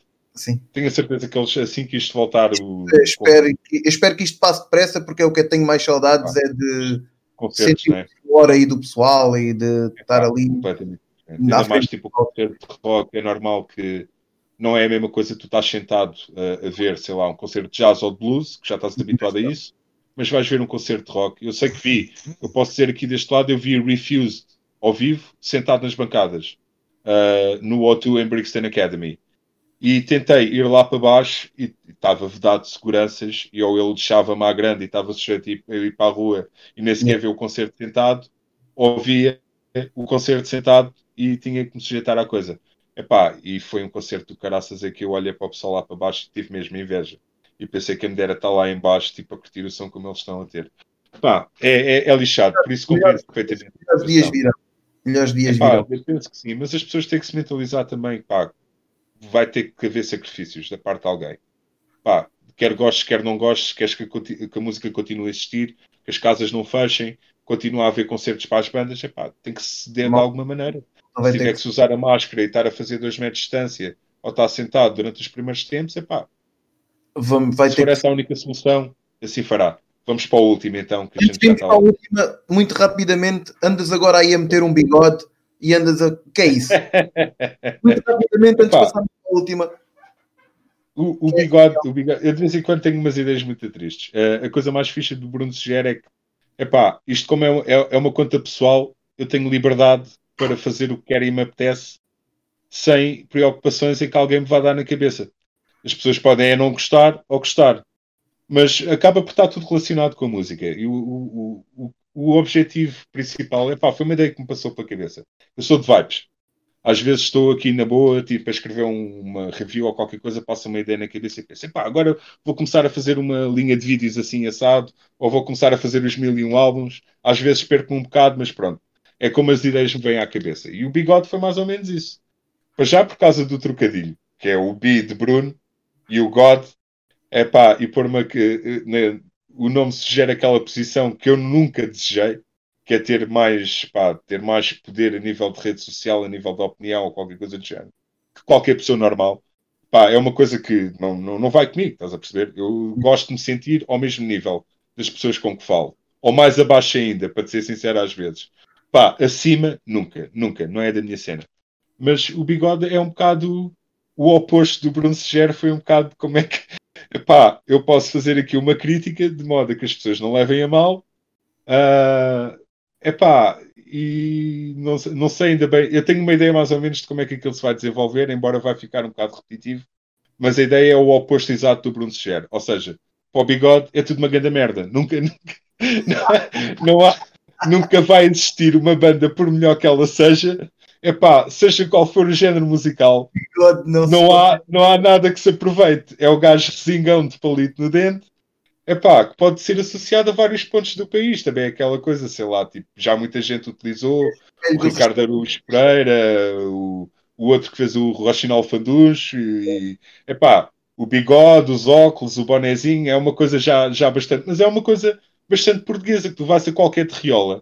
E está lá sempre um gajo assim. O bigode. Epá, exatamente, está lá sempre um gajo assim que tem a mania que é mais que os outros. É pá, eu achei piada a ideia, porque também o ambiente anda um bocado pesado. Isto já vamos para um ano de confinamento. Sim. Uh, e o meu objetivo também, às vezes, uh, ontem, por exemplo, meti uma coisa que era para o pessoal meter nomes de bandas portuguesas só Ai, com vi. emojis.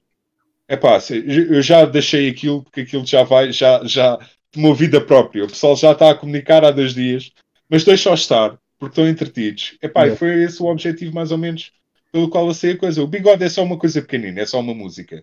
Sim. E é só o gajo com o palito nos dentes ouvir a música e vai mandando ditados para o ar, sempre é. a dizer mal. Epá, é, é um bocado isso. Epá, e é um, um bocado balancear às vezes a coisa e quebrar assim um bocado a rotina da seriedade, e também porque os tempos estão um bocado mais, mais pesados.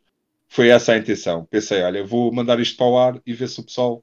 tipo a linha ou não linha. Ninguém entrou a matar, a dizer, epá, achei-me tão mal, ou qualquer coisa do género. Sem ser na brincadeira, pronto. Amanhã vou lançar aí mais um vídeo do bigode a dizer mal. E pronto, e vai ser uma vez por semana. Mas é uma brincadeira, é uma brincadeira, não é nada demais, é só mesmo para desanuviar. Mas eu acho que, epá, é, é aquelas coisas que tu às vezes pensas assim, olha, eu gostava de ver uma coisa assim. Yeah. E depois passa-te pela cabeça. Talvez não seja a pessoa ideal para estar a fazê-lo. Ah, Epá, mas... mas pronto, mas olha, olha vai, vai como for, enquanto correr bem, é tipo mais na brincadeira.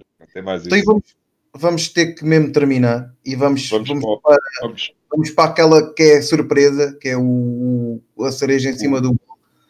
O grande uh... álbum disto tudo, em termos de momento da minha vida, sim, é o... É Epá, o este, vamos andar, este vamos andar atrás no tempo. Eu guardei-o para o fim por causa disso. Foi o que, álbum que mudou... Que também é um álbum, álbum que marcou, também. Foi, foi o álbum que mudou a minha percepção musical por completo. Foi, foi aquela chapada na cara. Epá, e o álbum tem... Eu, os Metallica... Estamos a falar do Master of Puppets de Metallica. E eu não ouvi em mil novecentos e oitenta e seis quando saiu. Eu também não ouvi em tivesse... oitenta e seis, mas foi um álbum que eu ouvi com foi, muita... Foi mais tarde, ouvi mais tarde. Mas pronto, ouvi muito antes do, do Black Album. Sim. Antes do Black Album já eu conhecia o Master of Puppets de uma ponta à outra. E uh, isto foi por causa do outro primo que eu tinha.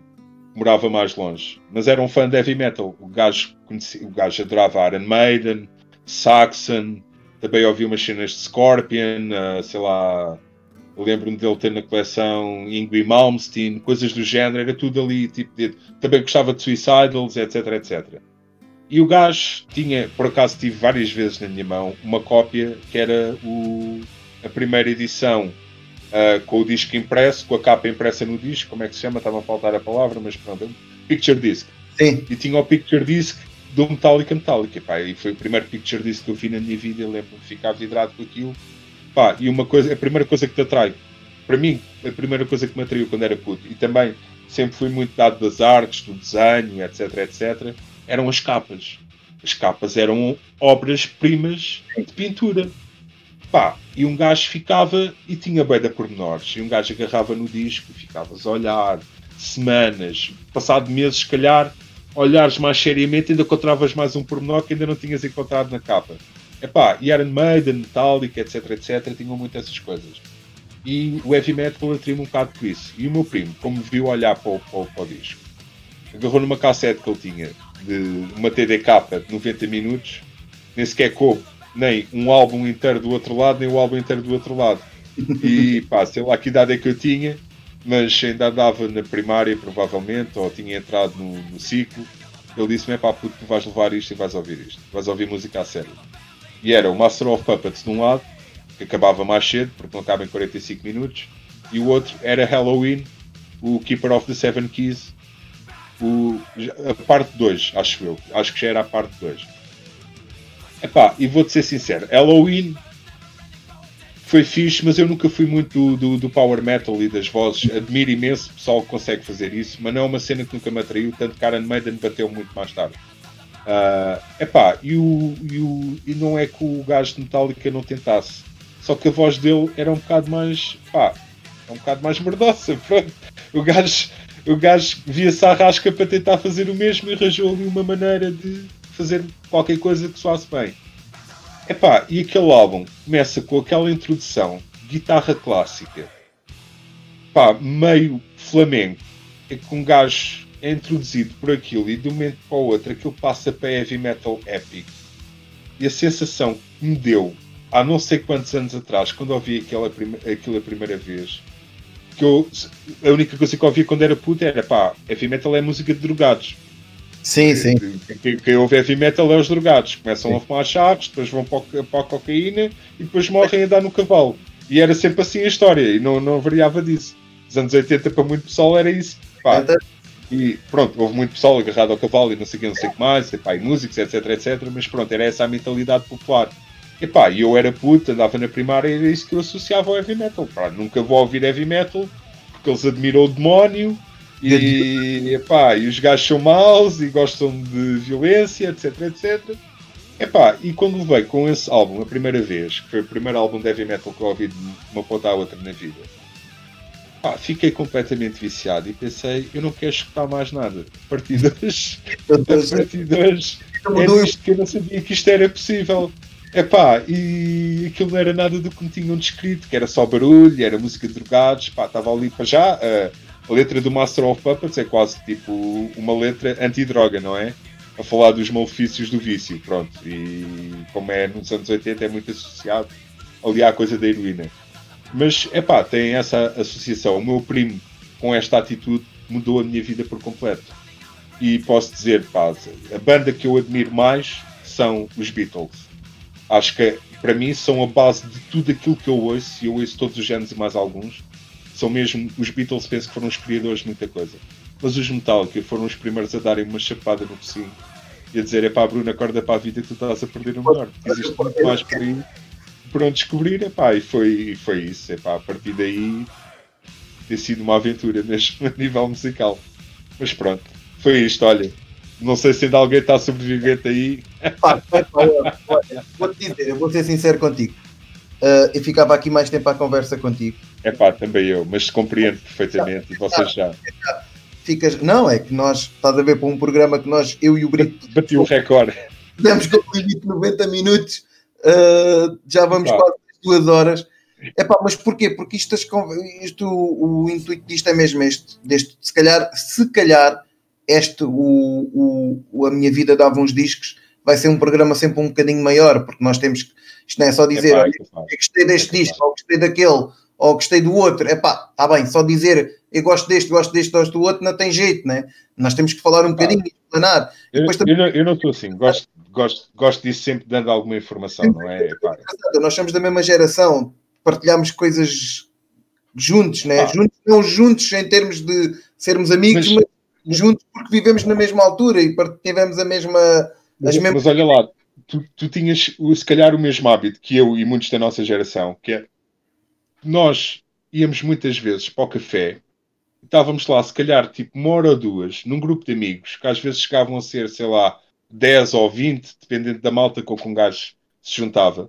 Eu, no meu caso... tive uma altura que todas as noites tinha ali um grupinho pessoal, pá, que inclui umas figuras temáticas, e não vou estar a referir mais nomes famosos, mas pronto, são amigos do peito. Epá, e juntávamos às vezes ali uns trinta, numa data de mesas juntas, e tipo a seguir ao jantar íamos todos ao mesmo café e ficávamos pá, aí umas três horas a falar. Sim, sim. E a conversa fluía, fluía, fluía, fluía. Eu penso que estas novas gerações, muito por causa do telemóvel e também das coisas estarem mais perigosas e... Epá, e agora com o confinamento, etc, etc, e estamos cada vez mais a alimentar uma geração muito baseada tipo, em falar atrás de um ecrã, não é? Sim, sim. Ah, o que é bom, porque senão não podíamos estar a fazer isto, estamos a fazer, mas pronto. Que é algo que eu não gosto muito, eu gosto de falar cara a cara, mas é pá, ah. para poder ter hoje em dia estas oportunidades, é isto que nos mete a confrontar. É, é, um, é? é um luxo, é um luxo. Houve uma altura na nossa vida que, tem, que isto para nós era tudo bom. Então, olha, tu estás na Inglaterra e estamos a ter esta conversa, não é? Pá, impecável, impecável. É, pá, só escrever... A gente somos saudosistas na nossa altura, é pá, e, e estamos, é pá, e o que a gente fez, foi um bocadinho isto que a gente fez aqui hoje, não é? Mas estas, é, pá, e, estas, novas, eu, eu estas sou... novas tecnologias dão-nos esta oportunidade de podermos falar, não é? E é pá, estar... Completamente, completamente. Eu estava-te a dizer, isto, isto em tempos na minha vida era ficção científica. Poder falar através de um telefone... Mas olha, um gajo começar a pensar nisso até chora. Bruno, fica marcado um especial. Em breve eu de falar contigo, porque eu tenho uma ideia Fiz. para fazer contigo um especial. Uma cena Fiz, fixe. que está aqui na cabeça. Pá, uh, todo o gosto. Não nos vamos alongar muito mais. Não, não, não, não, não, que isto já está quase aí para as, para as, para as ah, três horas. Foste a nossa cobaia para este formato e pá, só tenho que te Sim. agradecer por teres entrado nesta brincadeira. Foi uma conversa muito fixe. Dava entrado... pano para mangas e para o resto da noite, epá, mas pronto, e... fica para uma próxima. Para a semana, para a semana vou já aqui ficar, fica já aqui, para a semana vamos ter um formato novo, vamos experimentar em um formato novo, fica a surpresa, segunda-feira, segunda-feira sai a promo e vamos, vamos ter, eu tenho as ideias que eu vou tendo cobrir, vamos ter sempre ideias aí, vamos uh, fazendo aí formatos novos. E pessoal, Bruno, muito obrigado, pessoal, até é, para a semana e, e não se estraguem. Não, e tu também não. Ah, muito obrigado. Vá, pessoal, fiquem bem.